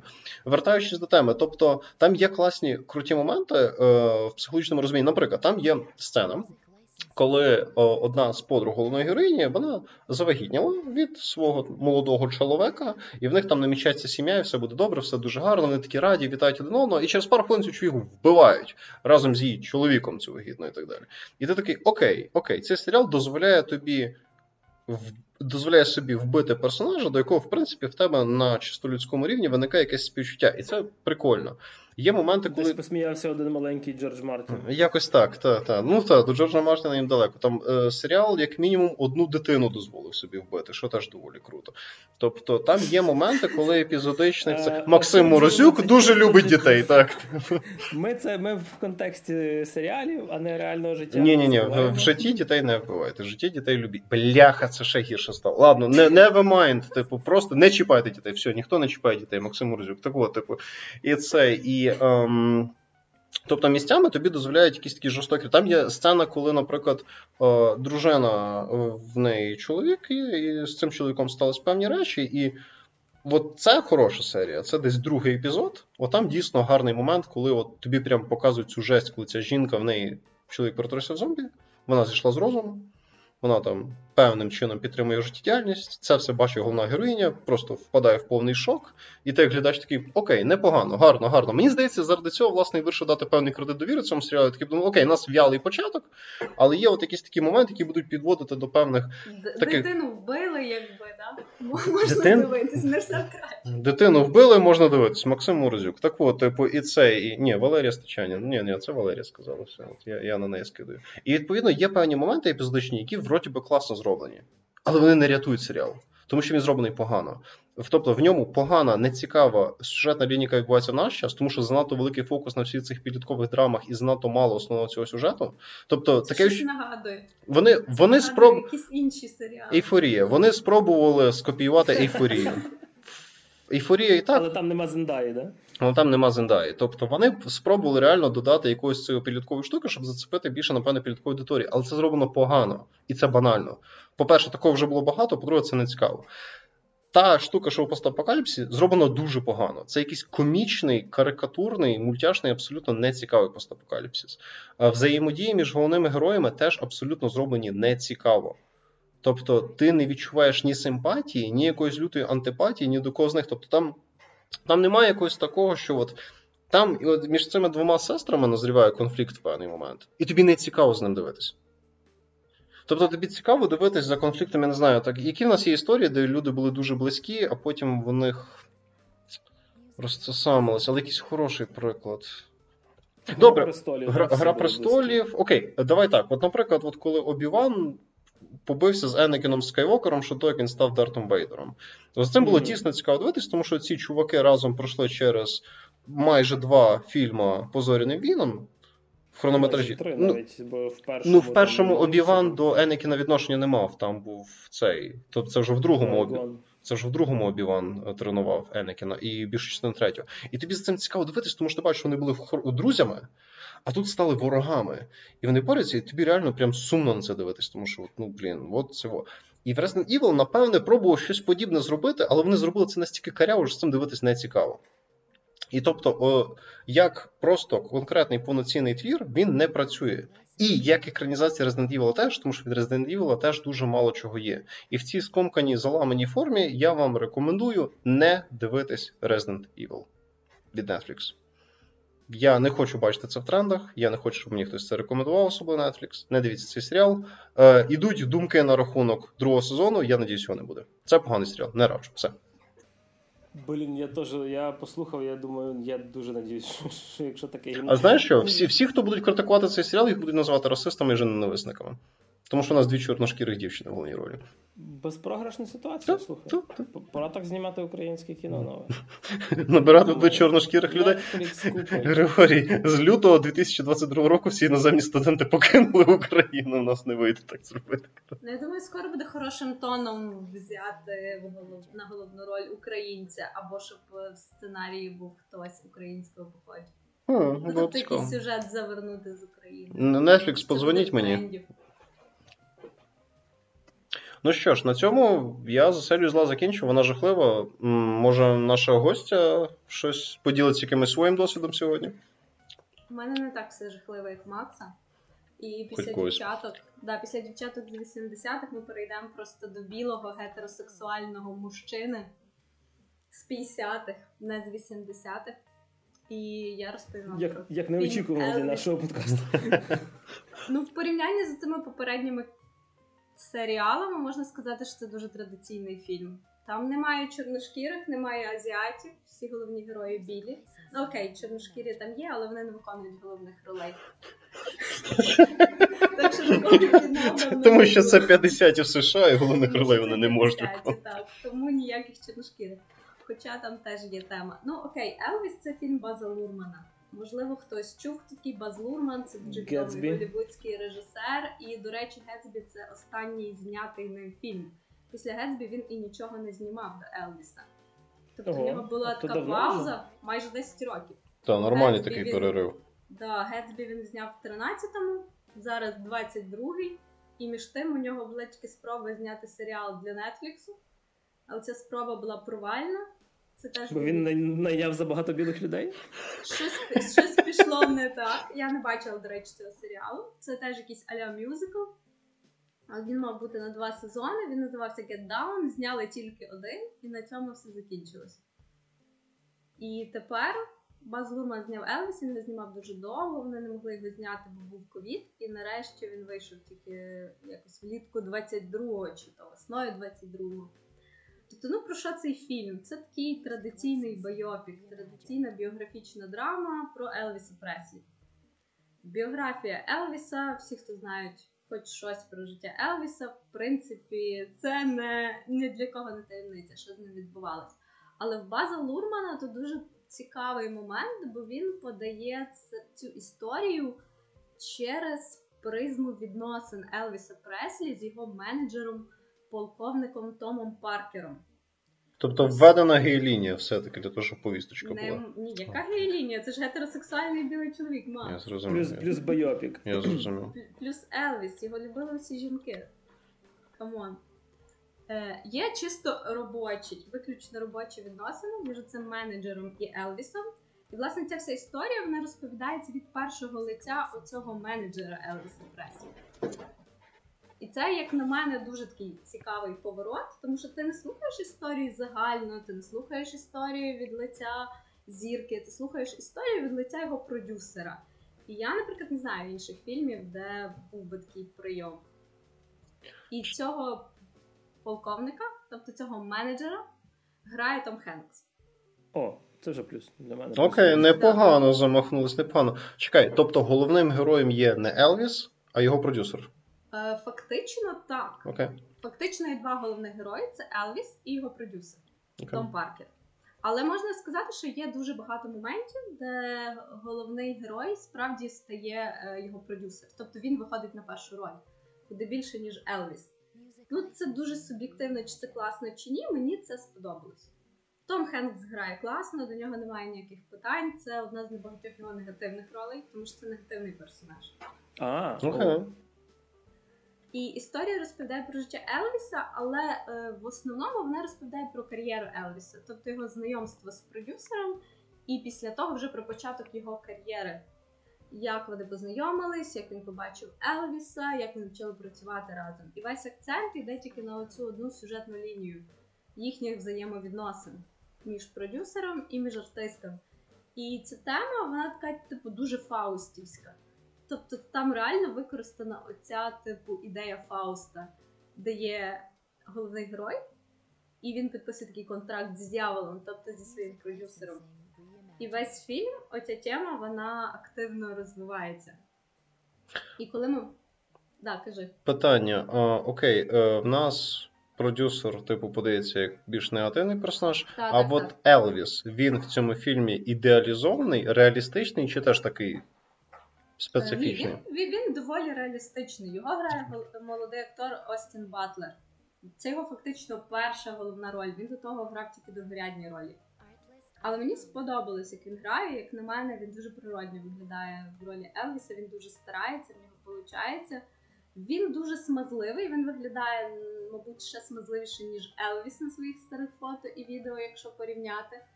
Тобто він такий прям красунчик-красунчик, але він старається. Він худі, худіший за Елвіса. В Елвіса мені таки на фоточках трошки поширше було. А, да, це. І, і це, до речі, теж. Він худіший, він якийсь красивіший, він зовсім не схожий, до речі, на нього. Що вони збирались пригримувати. Кастінг команда. Але грає він добре. Тобто грає він, як на мене, дуже окей. І що ти ще запитував, чи він. він я питав тільки, я я мав на увазі, типу, як персонаж. Тобто, чи як людина, він там ідеалізований, чи він середній, чи він як антагоніст. Ні, ну, Він доволі ти... реалістичний. Okay. Там показують нам якісь його класні риси, якісь в тому числі недолік. Але взагалі Баз Лурман, ну якщо хтось бачив якийсь фільм База Лурмана, він зняв Великий Гетсбі, зняв дуже відомий Мулен Руж з Ніколь Кідман, зняв Ромео і Джульєту, таку свою інтерпретацію, там грає ще молодий Ді Капріо. Ромео плюс Джульєта, да, що був, де вони з пістолетами. І в Лурмана є така фішка, він взагалі знімає кіно м, дуже поверхнево. Тобто воно в нього таке дуже кліпове. І по стилю зйомки, і взагалі по подачі, і по тому, як він розповідає історію. Тобто він нібито знімає драму, але насправді там дуже мало психології, там так дуже все по поверхні ходить, він більше уваги звертає на картинку mm-hmm. на візуальну складову фільму. І це характерно типу, для всіх його фільмів. Комусь це сподобається, а хтось це захейтить. Е, Мені особисто подобається стиль База Лурмана, але для тих, хто не любить, як знімає Лурман, тому може бути недостатньо там драматургії в цій історії. Тому що він, в принципі, не заглиблюється в персонажів, і це його така фішка. Він дуже так точечно подає щось і далі не розвиває сюжетні лінії. Дивись, він, типу, незаглиблено це робив конкретно в Елвісі теж? В усіх чи... своїх фільмах і в Елвісі в тому числі теж. Згадай Гетсбі, це в принципі так. великий кліп. кліп. Хоча Гетсбі це літературний твір, де персонажі дуже так. глибокі, але коли ми дивимося, там такого по фільму Лумана ти ніколи не Мене в Гетсбі, до речі, дуже відволікав саундтрек. В Елвісі немає такого, як Ну, бо там Елвіс, музика, напевно. Так, там просто музика Елвіса, там дуже класно передані музичні номери, але там є кілька вставок. Там є один, е, одна вставка сучасного репу, яка вибивається, і є навіть на фоні трек Емінема. Тобто це теж в стилі як Лурмана, в стилі Гетсбі. Але загально там є оригінали Елвіса і є кавери, які виконує сам Остін Батлер на Елвіса. І вони теж дуже класно записані. Ну, е, Лурман взагалі дуже круто знімає музичні фільми, е, тому що Елвіс це не зовсім мюзикл. Якщо хтось думає, що це мюзикл, як La La Land чи Великий Шоумен, то ні, це не мюзикл, це просто байопік, фактично з музичними номерами. Я би так його описала. Тобто це нагадує фільми про Квін, які кілька років тому вийшов Богемна Рапсодія. Це нагадує фільм про Елтона Джона Рокетмен. Тобто, де, в принципі, якщо ці всі музичні номери вирізати, це буде просто біографічна драма про головного героя. Все, тобто, музичні номери це просто така перебивочка, щоб тримати нашу увагу. Ну і тому, що це якби драма про музиканта. А самі муз... А я так я так розумію, типу, його там якогось аля дитинства молодих років до кар'єри немає. Типу, є, так, як... і, і там немає прям його дитинства, там є момент, фільм починається фактично зі знайомства власне цього менеджера, продюсера з Елвісом. Mm-hmm. І є момент, де ми просто дивимося, в якій сім'ї росте Елвіс, і ми бачимо, як е, чим він займається, як він навчається, як він починає грати музику. І нам показують, що Елвіс росте на музиці чорних, на госпелі, на ритм блюзі, на блюзі, спірічуалсі і тому подібне. І нам показують, як він починає тусуватися з афроамериканцями. І починає грати таку музику, як вони. Коли ти, коли твій білий син попав в погану компанію, коротше. До речі, я ну, просто є така, типу, теж не знаю, популярна популярна думка, типу, що є багато е, чорношкірих, наприклад, особливо блюзменів, які вважають, що Елвіс вкрав їхню культуру, типу, якби абсорбував, переробив зробив її популярною як своє. Ну тобто, що він його музика, це типу музика е, того самого Гарлему, mm яка просто запакована в білу обгортку Елвіса Преслі і продана людям без згадки, звідки воно взялося. Ну, типу, ця тема якось. В фільмі є ця ідея, вони але вони це показують більше, що він аля надихався цією музикою. Тобто, що він виріс в цих кварталах, що він тусувався з цими дітьми чорношкірими, що він ходив в неділю на їхні церковні меси. І одним словом, що це його просто дуже-дуже надихало, і потім він використовував це в своїх музичних номерах, в своїх танцях, в своїй міміці і так далі. І якраз і показується ця історія, що власне цей продюсер, полковник Том Паркер, просто побачив, що це класно заходить на публіку, і зрозумів, що це можна класно продати. Що це щось нове, що це не просто кантрі, яке було тоді популярне в Штатах, а що це кантрі з сумішю госпелу, блюзу і що на цьому можна класно заробити. І тут якраз ця типу фаустівська тема розвивається, що він просто перетворює Елвіса на такий апарат по зароблянню грошей. Як і будь-який продюсер. І це якби основна ідея типу, цього фільму, наскільки продюсер зіпсував або не зіпсував зірку. Не факт, що він би без нього став би зіркою, в принципі. І всі їхні взаємовідносини вони там фактично заміняють любовну лінію. Тому що між ними теж такий шквал емоцій. Тобто коротше. ділять гроші. Да. Ну, але зараз... В Елвіса була дружина чи ні? Бо я щось не пам'ятаю. У Елвіса була, була дружина. дружина, одна єдина. Її uh-huh. звали Прісцила Преслі. Вона теж є в фільмі. Вона з'являється в якийсь момент, як одна з ключових фігур в житті Елвіса. В них була донька. Е, ну, загалом в цьому фільмі вона не відіграє там якоїсь ключової ролі, тобто нам її показують дуже бігло. Там немає якоїсь окремої любовної лінії. От знаєте, як є така поширена тема, що в біографічних фільмах обов'язково роблять акцент на любовній лінії. Доволі часто. Відносини, які вплинули Так, вже на, в починках на сидить це трошки. Є, є таке. Там такого немає. Ну, знову ж таки, може, це особливо фішка Лурмана, але там це все теж дуже так збоку проходить. Тобто ми бачимо, як з'являються їхні їхні відносини, розвиваються, ми бачимо, то, як зароджуються стосунки, але далі типу, нам це показують дуже так побічно. Ми просто розуміємо, що да, це типу має на головного героя вплив. Да, у нього є дитина. Окей. Тобто, це не заглиблюється, це не виходить на передній план. І дівчинка, яка грає цю е, дружину Елвіса, боже, її прізвище Олівія. Не пам'ятаю. Олівія не пам'ятаю. О, бачиш, є українці, коротше, в цьому кіно. Коротше, не пам'ятаю її прізвище. Е, вона досить класно грає, але її там дуже мало, тому ми не можемо до кінця зацінити гру, на жаль. От, ну, а... Я я подивився Олівія Дежон, я я угу. не чув нічого не, не ну, за неї. Вона теж грала тобто... в основному якісь другорядні ролі, як і актор, який грає Елвіса. Ну окей, в даному випадку, навіть якщо фільм зроблений поверхнево і кліпово заради справедливості, я так розумію, він охоплює прям такий широкий пласт життя Елвіса. Тобто... Він охоплює все фактично від дитинства до смерті. Тобто Окей, ми тобто всі прям... ці етапи становлення зірки, творча криза, яка завжди супроводжується особистою кризою.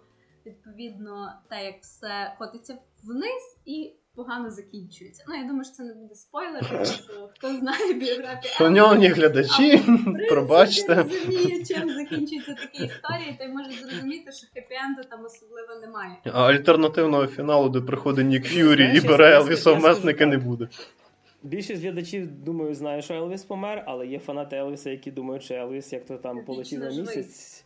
Вічно живий і да, і все в такому плані. До речі, там є ще тема особистих відносин Елвіса з мамою. Ну, це теж досить на слуху, що Елвіс дуже любив свою маму. І там теж є ця сюжетна лінія, і наскільки він близький був зі своєю мамою, але вона так само йде дуже осторонь. Тобто вона не прикриває цієї головної лінії відносин з продюсером. Як на мене, це теж дуже прикольно, бо ми бачимо, що мама була людиною, яка дуже сильно вплинула на Елвіса, але нам теж не показують.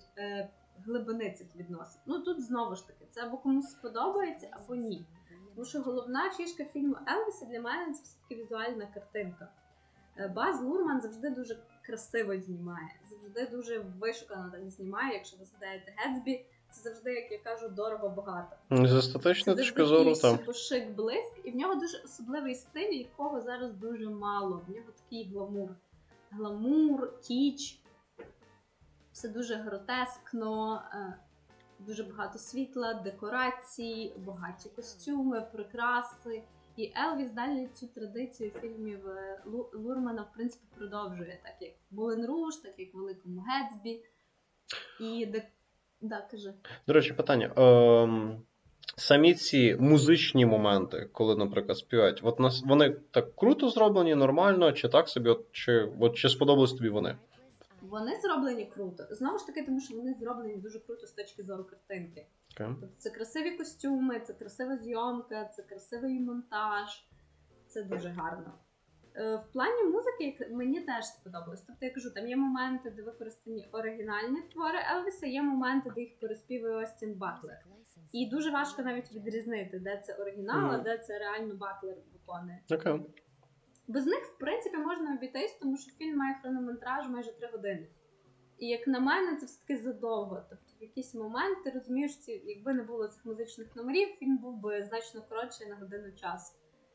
Але це знову ж таки для любителів музичних номерів, хто в принципі це любить. От якщо порівнювати це з богемною рапсодією, де мені не сподобалося їх зняті музичні номери, то в Елвіса я би сказала, що це лайк, це гарно знято.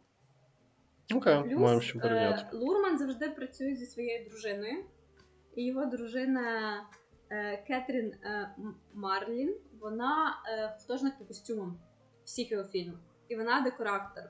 Вона займається декораціями, костюмами, і вона рекордсмен по кількості Оскарів за костюми із декорації. І тут це Ну, по великому Гетсбі, да, вона знає своє діло. З того, що я пам'ятаю. Дуже дорого, дуже багато, дуже красиво. Це дуже класно дивитися. Такого давно не було в кіно, і це дуже гарно дивитися на великому екрані. І там дуже незвичний монтаж. З перших кадрів він такий дуже калейдоскопом. Угу. Тобто він дуже динамічний, кадр змінюється, з'являється інший, і через це фільм дивитись не нудно. Хоча це бойопік, але в принципі ти не скучаєш, бо цей динамічний монтаж створює такий ефект, що тобі не набридає дивитись, бо ти просто перескакуєш з кадра на кадр. Тобто mm. тебе з одної ситуації переносять в іншу, і це все теж так дуже телевізійно. До речі, е, ще питаннячко. Мені просто цікаво, тому що от, ну, я знаю, які були останні роки Велвіса.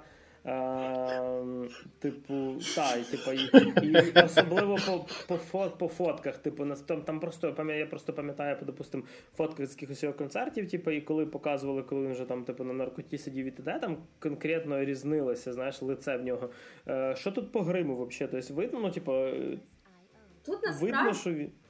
Mm. Тут якось краще попрацювали з гримом Тома Хенкса, ніж Елвіса, як на мене. Mm. Тому що Тома Хенкса загримували дуже класно під такого старого напівінваліда. Та? А от Елвіс в кінці, хоча там є грим, е, все одно він виглядає краще, молодше і красивіше реального Елвіса, якщо дивитися на е, документальні зйомки. Ну, в тобто, даному випадку. В даному випадку. Він виглядає дуже красиво і смазливо. Якщо цей Баз Лурман він так кліпово знімає, то да, тоді закономірно. Хоча там в кінці перед титрами є сцени документальні з Елвісом, з його виступу uh-huh. в Лас-Вегасі. Тобто можна прям порівняти. Тобто, як це знято, і одразу там тобі так хопа картинку кидають. І тут глядачі всі в залі починають так прищурюватися. Так, секундочку, цей чувак зовсім не схожий на Елвіса, ви кого взяли?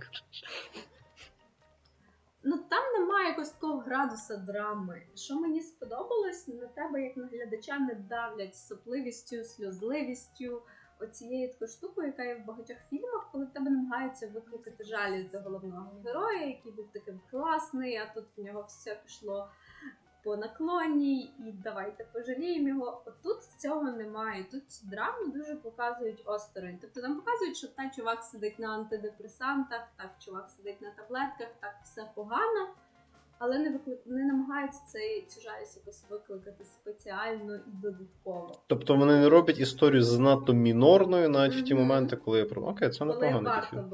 Бо, бо, як правило, в американських різних фільмах, драмах і серіалах, коли починаються якісь проблеми, то в тебе і музика, і кольорова гама, і акторська гра, така, знаєш, ти вже сам потроху лезом від своєї бритви так до своєї руки підводитись починаєш. Тобто, якщо не перегинається, то це доволі цікаво. Ну, ти вже майже реквієм за мрією згадав, мені здається. Ну, то там в підсумку дехто взагалі без руки лишився, але це ж таке. Е, плюс вони тобі показують картинку з двох сторін. З однієї сторони розповідають історію з боку менеджера, який це все під своїм кутом демонструє, і він в тому числі робить моральні висновки, як він вважає, чому так закінчили життя Елвіса. Тому що по сюжету він пережив Елвіса на 20 років. Ну, точніше, не по сюжету, а в житті. А і є інша сторона, коли ти можеш об'єктивно сам оцінити, як тобі ця історія. Ти дійсно вважаєш, що винний хтось чи не винний, і чому це так сталося. Тобто ти маєш право на свою власну думку. Тобі ніби це подають з двох сторін.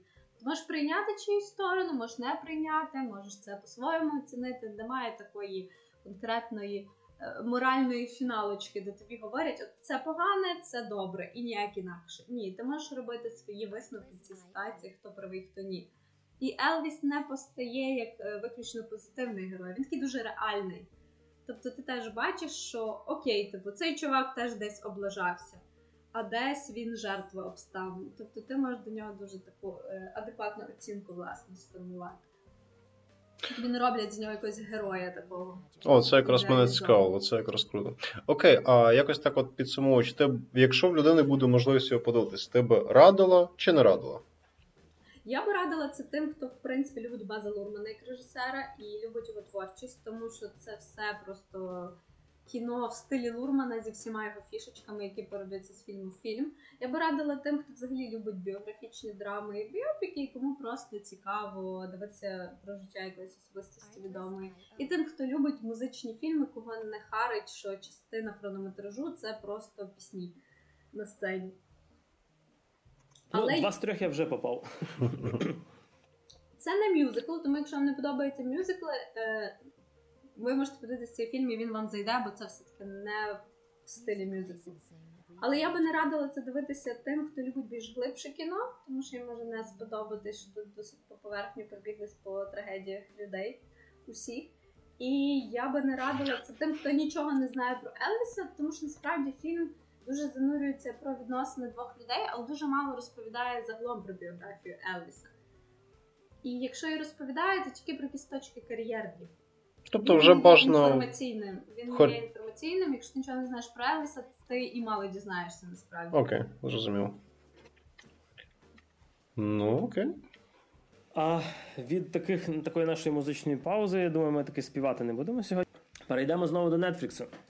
Ем, Подивився я фактично в день до запису подкасту. Ем, подивився я перший сезон серіалу Sandman Пісочний чоловік. Дивився його до півдругої ночі, тому що хотів вже закінчити. Е, і з точки зору, що треба розповісти на подкасті, і з точки зору, що все-таки було цікаво, чи воно все закінчиться. Що ж таке Sandman? Сендмен це. Е, я би напевно сказав би, ем, для як то кажуть, для естетів це не те, що люблять називати коміксом, а те, що люблять називати графічним романом. Це графічний роман письменника Ніла Геймана, якого ви можете знати по книгах, таких, наприклад, як е, Обережно тригери, як, е, наприклад, Американські боги. боги. Як, наприклад, е, Діти Анансі, і все, от, скажімо так, з того, що такого темного його фентезі. Комікс на 89-го року. Виходив фільм доволі довго, якщо не помиляюся, протягом 4 чи 5 років він виходив. А, Випускало його колись таке видавництво Vertigo, яке потім купило Дісні. Це таке темне, темне фентезі, а, яке дуже-дуже специфічно м, намальовано. Тобто там є були художники Сем Кіт і Майк Дрінгберг, типу вони доволі дивно це все малювали. І сам серіал він давно вже починав зніматися, його старалися з нього то зробити фільм, то зробити серіал. Е, відміняли, переносили, переходили від одних режисерів до інших. Тому що, якщо ви подивитеся, якщо ви не читали, а, наприклад, подивитися в інтернеті на малюнки, це доволі дивний візуал, і це ближче, я б сказав, особливо в перших томах до книги з ілюстраціями, ніж до такого класичного коміксу. Знову ж таки, про сюжет. Це темне фентезі, яке розповідає нам про надприродних істот, яких там називають Endless, або, ну, грубо кажучи, вічні, тільки не ті вічні, що в Марвел. І е, це такі істоти, як, наприклад, смерть, відчай, сон, е, якщо не помиляюся. Часу, здається, що Ні, ні, час не був. Okay. Там Desire це як типу спокуса чи щось таке. Uh-huh. Там ще, до речі, прикольно, тому що вони в англійському форматі вони, типа Dream, Death, Desire, Delirium і т.д. Ну і пішло uh-huh. все на букву Д. І розповідає нам про спочатку розповідає нам про одного такого собі напівчаклуна на землі, якого грає, до речі, Чарльз Денс на хвилиночку. Це британський актор. Да, да, да, да. І в грі престолів якраз Тайлер е, Ланністер. Е, В нього загинув син. Це часи, якщо я не помиляюся, кінець Першої світової війни. В битві при Дарданелах загинув його син. У нього є ще один син малий. І він починає вивчати магію, намагатися зловити одного з цих вічних, щоб він, е, ну, хоче він зловити смерть, щоб вона вернула йому сину, сина з того, ну, з того світу. Не все йде так, як він хоче, і ловить він в свої е, оці пастки зовсім іншого вічного. Ловле, ловить він фактично морфея, онейроманта, який є сам сон, в принципі. Е, істота, яка, в принципі, на відміну від інших персонажів коміксів, тут його його навіть не можна знаєш, назвати якимось ем, типу протагоністом чи антагоністом, чи якимось просто це мужиком в пальті, яким його зображають. Це істота, яка йде е, зовсім на інших планах існування. Це істота, яка з, з, з цими ж вічними була завжди, є завжди і буде завжди. І вони його ловлять і тримають його понад 100 років. Забирають в нього його артефакти, його шолом, його рубін, його пісок. Ем, а є такі дитячі американські казки, де пісочний чоловік це е, надприродня істота, яка перед сном тобі сипле пісок в очі, щоб ти добре спав, і переносить тебе в світ снів. Це що з Вавилонської міфології. Так. І е, весь сюжет йде в тому, ну, початок сюжету здебільшого в тому, що сон намагається вирватися і знайти свої артефакти. Артефакти в цій міфології зображаються як королівські регалії, тобто як корона, скіпетр, там, наприклад, і держава, тільки тут шолом, рубін е- і пісок. Е- Я завжди дуже боявся, що. Е- як його зобразять? Як не то, що як зобразять персонажа сон, як зобразять взагалі візуал самого коміксу.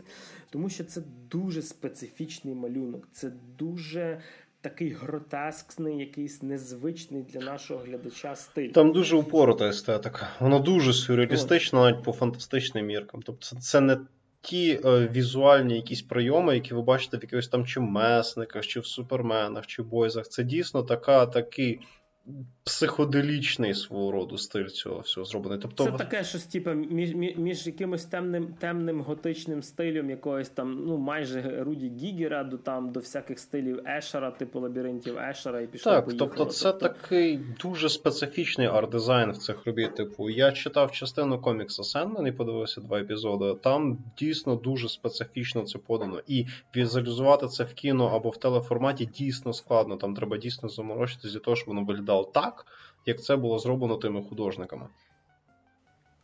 А в нас є приклад Дюни. Дюна зовсім інакша Валерія. Валерія Дюна це такий мінімалістик. Окей, я не читала. Дю... Дюна це не по коміксу, це по книжці. Е... Я маю на увазі ну. Е, Дюна, Дюна, скажімо так, розумієш, е, типа самий оригінал Дюни був паперовий, і інтерпретувати тобі можна було як хотілося. Була історія з Алехандро Ходоровський, який хотів оцей 20-годинний фільм по Дюні колись зняти ще до Лінча, і там. Ну, в нього та й сюрреалізм. Да, там, де Сальвадор Далі мав грати цього боже Шадама четвертого.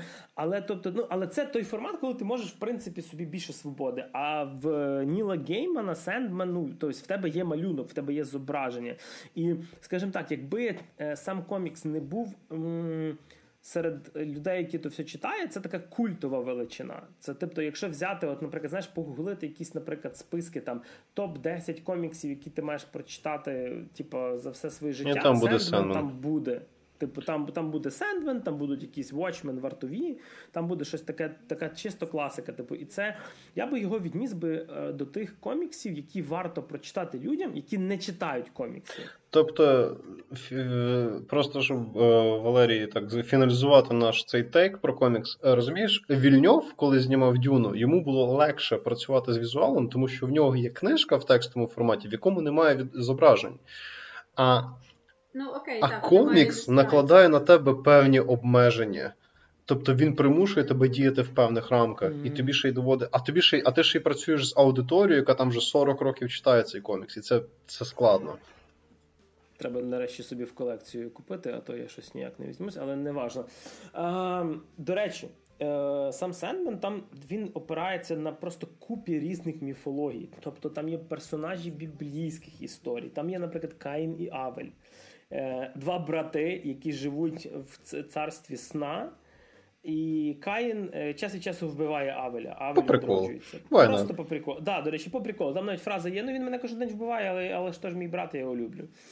Е, І там показують... Відносини в сім'ї просто. Розумієш, там, там показують прекрасно пока, саму суть сна, що типа люди сприймають сон як щось, яке не відноситься до їхньої частини життя. Але, типу, е, багато хто е, відпочиває, бо їм сниться щось приємне. Багато після, знаєш, там складного дня лягає спати і в сні переживають якісь пригоди, які вони не можуть в житті пережити.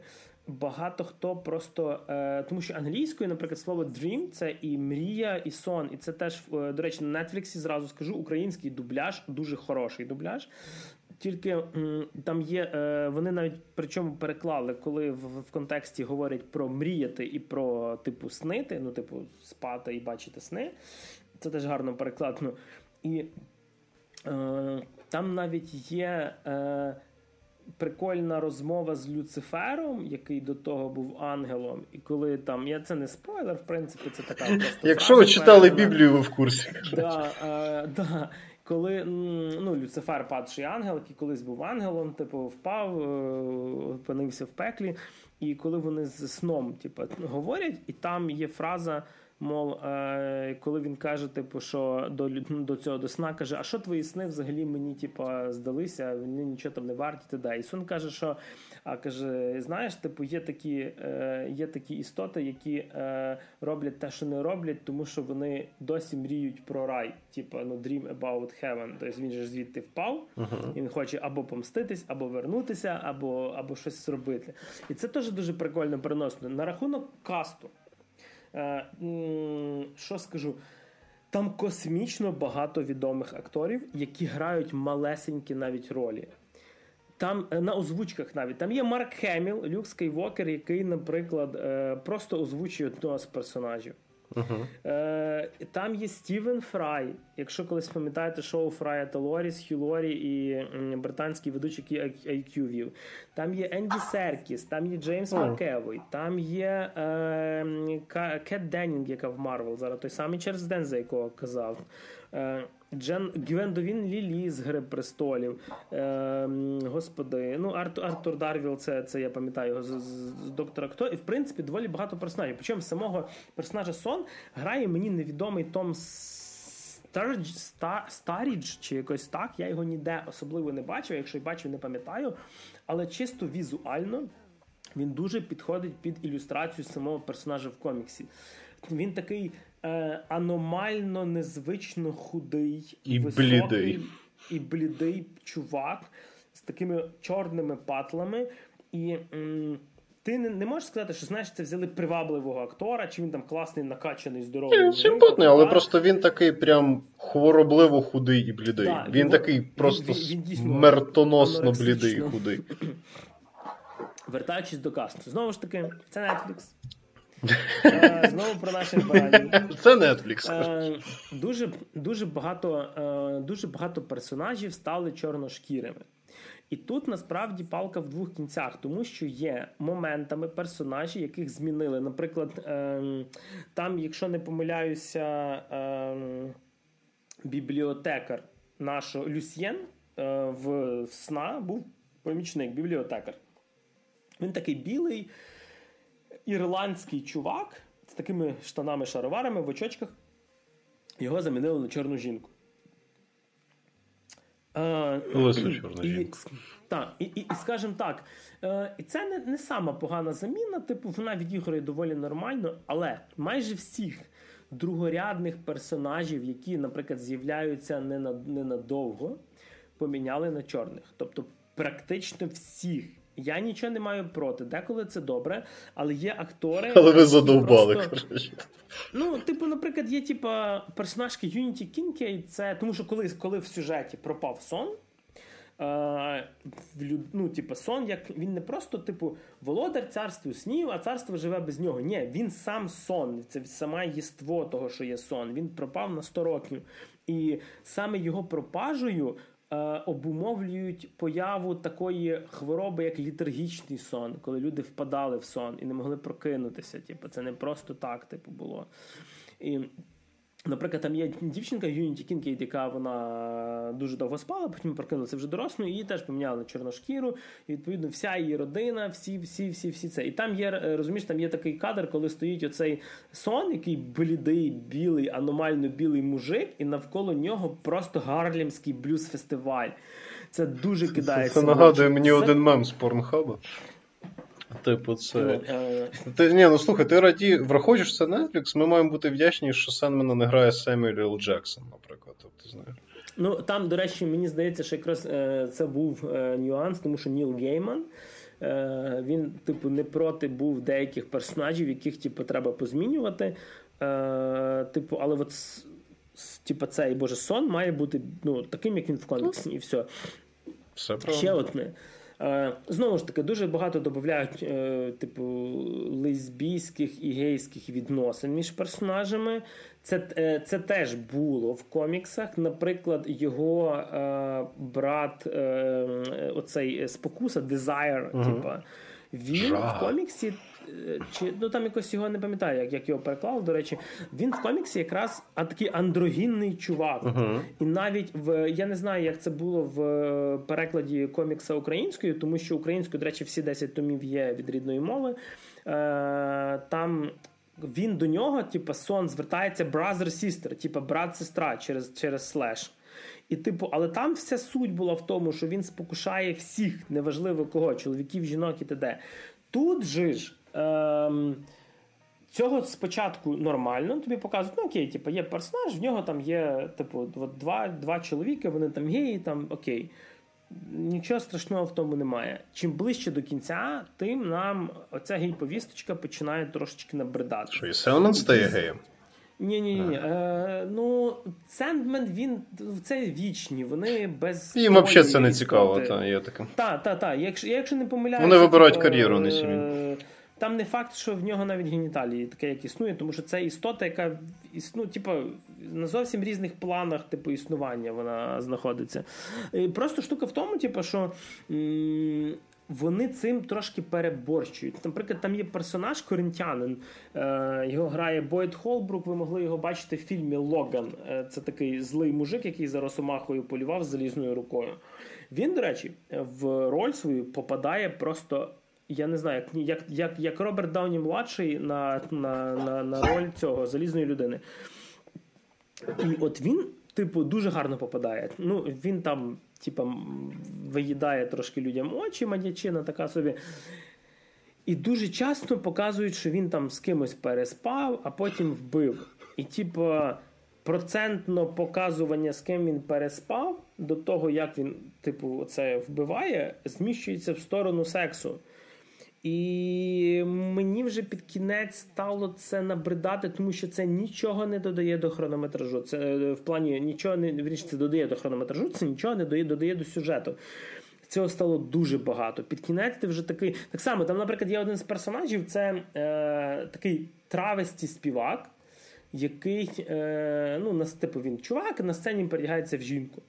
І коли вони е, по снах подорожували, показали, що він мріє на великій сцені на Бродвеї співати, типу, і т.д. І такий музичний номер показали.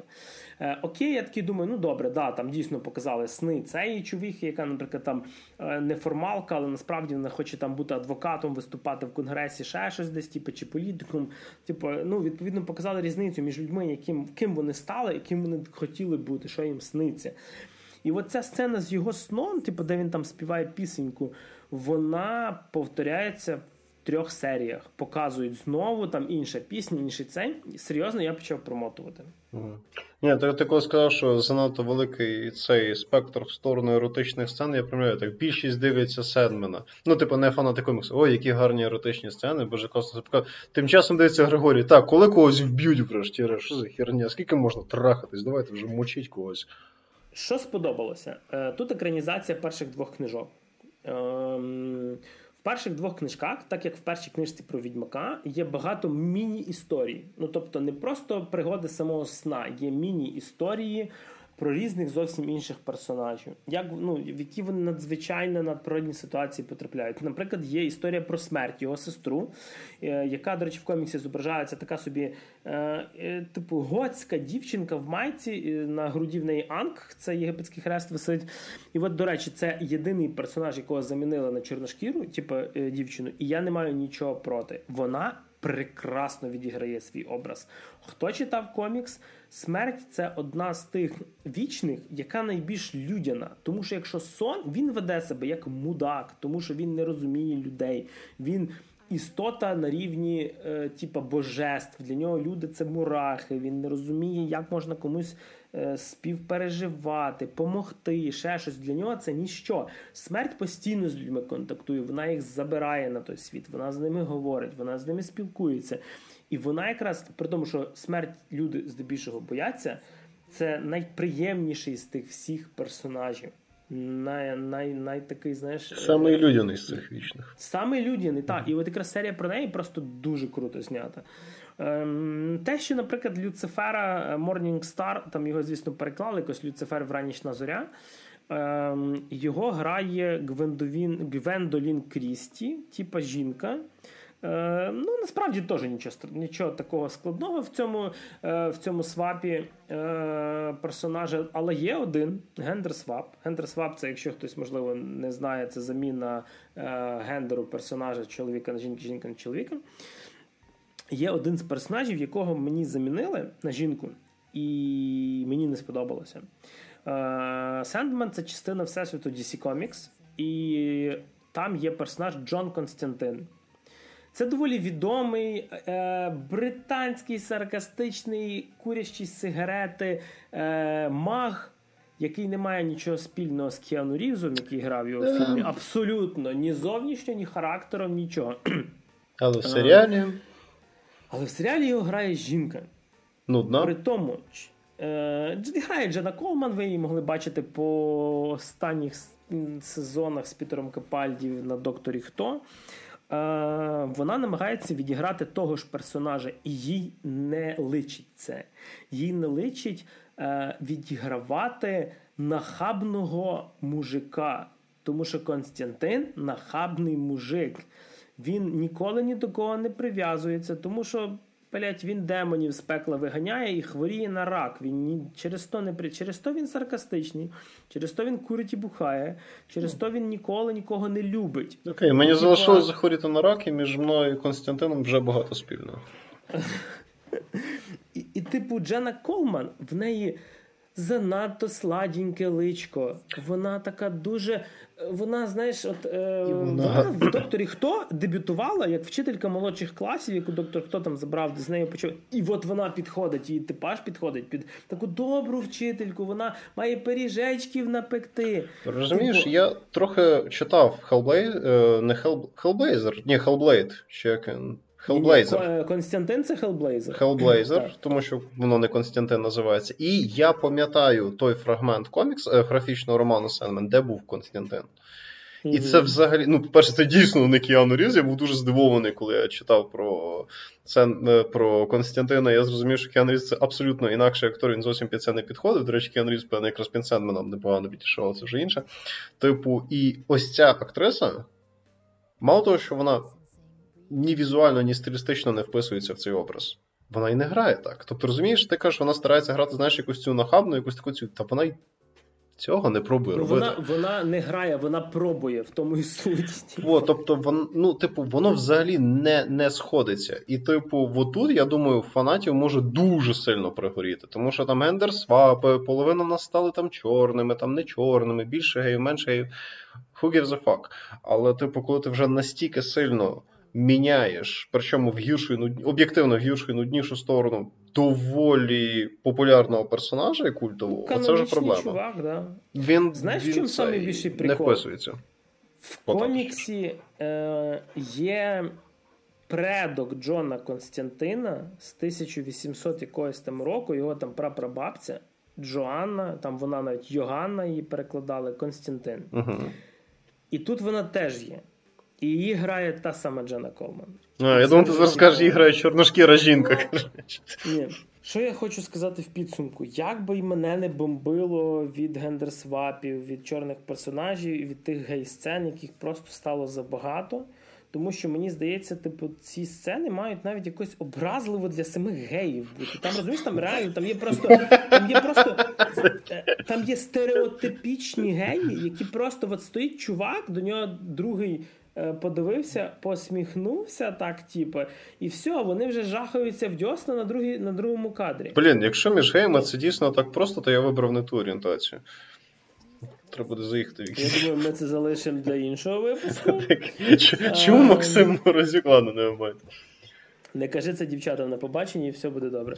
От що робити, так, окей. Дивися. Е, В принципі, я додивився його вчора не просто тому, що е, треба було, бо типу, підготуватися до подкасту. Це не варіант з оселею зла в Макса. Я, я радий за тебе, Григорій. Що... Я додивився, тому що мені було реально цікаво. І що я хочу ще додати, е, там просто прекрасна музика. Мені дико зайшов саундтрек. Я не знаю, хто писав, але саундтрек просто божественний. Ем, він мені щось нагадує, ну я не можу згадати, що, але тобто, мотиви мені щось нагадують, але треба подумати саме, що візуал знову ж таки. Як передали ці всі світи, як передали світ сну, як передали пекло, дуже багато всяких моментів візуально просто шикарний. Ем, Я все-таки більше раджу, ніж ні, але мені здається, що. От розумієш, я би я хотів би сказати, що, типу, якщо ви не читали комікс, то типу, вам не варто дивитись, бо там багато відсилочок, бла бла бла бла бла бла. Але з іншої сторони, я думаю, навпаки, я би більше навіть порадив би людям, які взагалі ну, типу, не знають, хто такий Ніл Гейман, типу, не читали Сендмена. Е, Типу, тому що ви не будете, як я, сидіти і порівнювати: о, цей персонаж був жінкою, став чоловіком, цей персонаж був типу, чорним, став білим. Навпаки, ну, тільки, звісно, це в іншу сторону тільки працює. Тобто, е, якраз саме тому типу, може більше сподобатися. Е, Знову ж таки, знято по перших двох книжках. Книжок є 10. Е, я надіюсь, що він буде популярний, тому що е, в нашому такому Netflix ем, аудиторії, яка привикла до якихось типу, швидких типу фільмів, які нам не знаю, швидко починаються, швидко закінчуються. Е, я надіюсь, його продовжать, тому що там складний візуал, там складна подача інформації, і я не хочу, щоб це дропнули. Тобто Sandman дуже довго йшов до того, щоб його екранізували. А від мене тут. Е, не знаю, від мене моя порада, але на відміну від Paper Girls, який я можу реально всім порадити, він легко дивиться. Sandman набагато складніша штука там місцями треба не кліпати, як то кажуть. Це не той серіал, знаєш, який вийде подивитися, втикаючи в телефон. Там треба. Ну, Він замутніший, він з певною ідеєю. От. І такі якісь от такі мої висновки до Sandman 'а, як то кажуть, ви подивіться, зробіть свої і розкажіть нам в коментарях. Ми будемо потрошки закруглятися, як завжди, не забуваємо, що підписуйтесь на нас всюди, де тільки можна ставити лайки, зірочки, пальці вверх, в яких ще інших мережах є якісь ще кнопки, щоб висловити своє захоплення нашим цим да, свайте пойти вправо.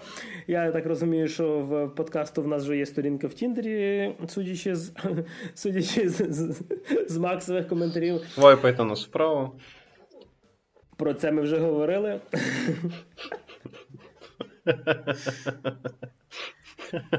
Байопік, да? Цікаво, хто буде співати. Це це, це буде наступ, це, це буде, потім буде байопік про мої відносини з Грішою, який мій продюсер. Коротше, я на фоліфан сформлю. А в студії, як завжди, сьогодні з вами був Максим Морозюк. Всім всього хорошого. Перше, але може не востаннє, Валерія Стечанін. Ну, гарного вечора скидаємося гріші на патрон на стрижку. Мене все ще звати Григорій Трачук. Почуємось.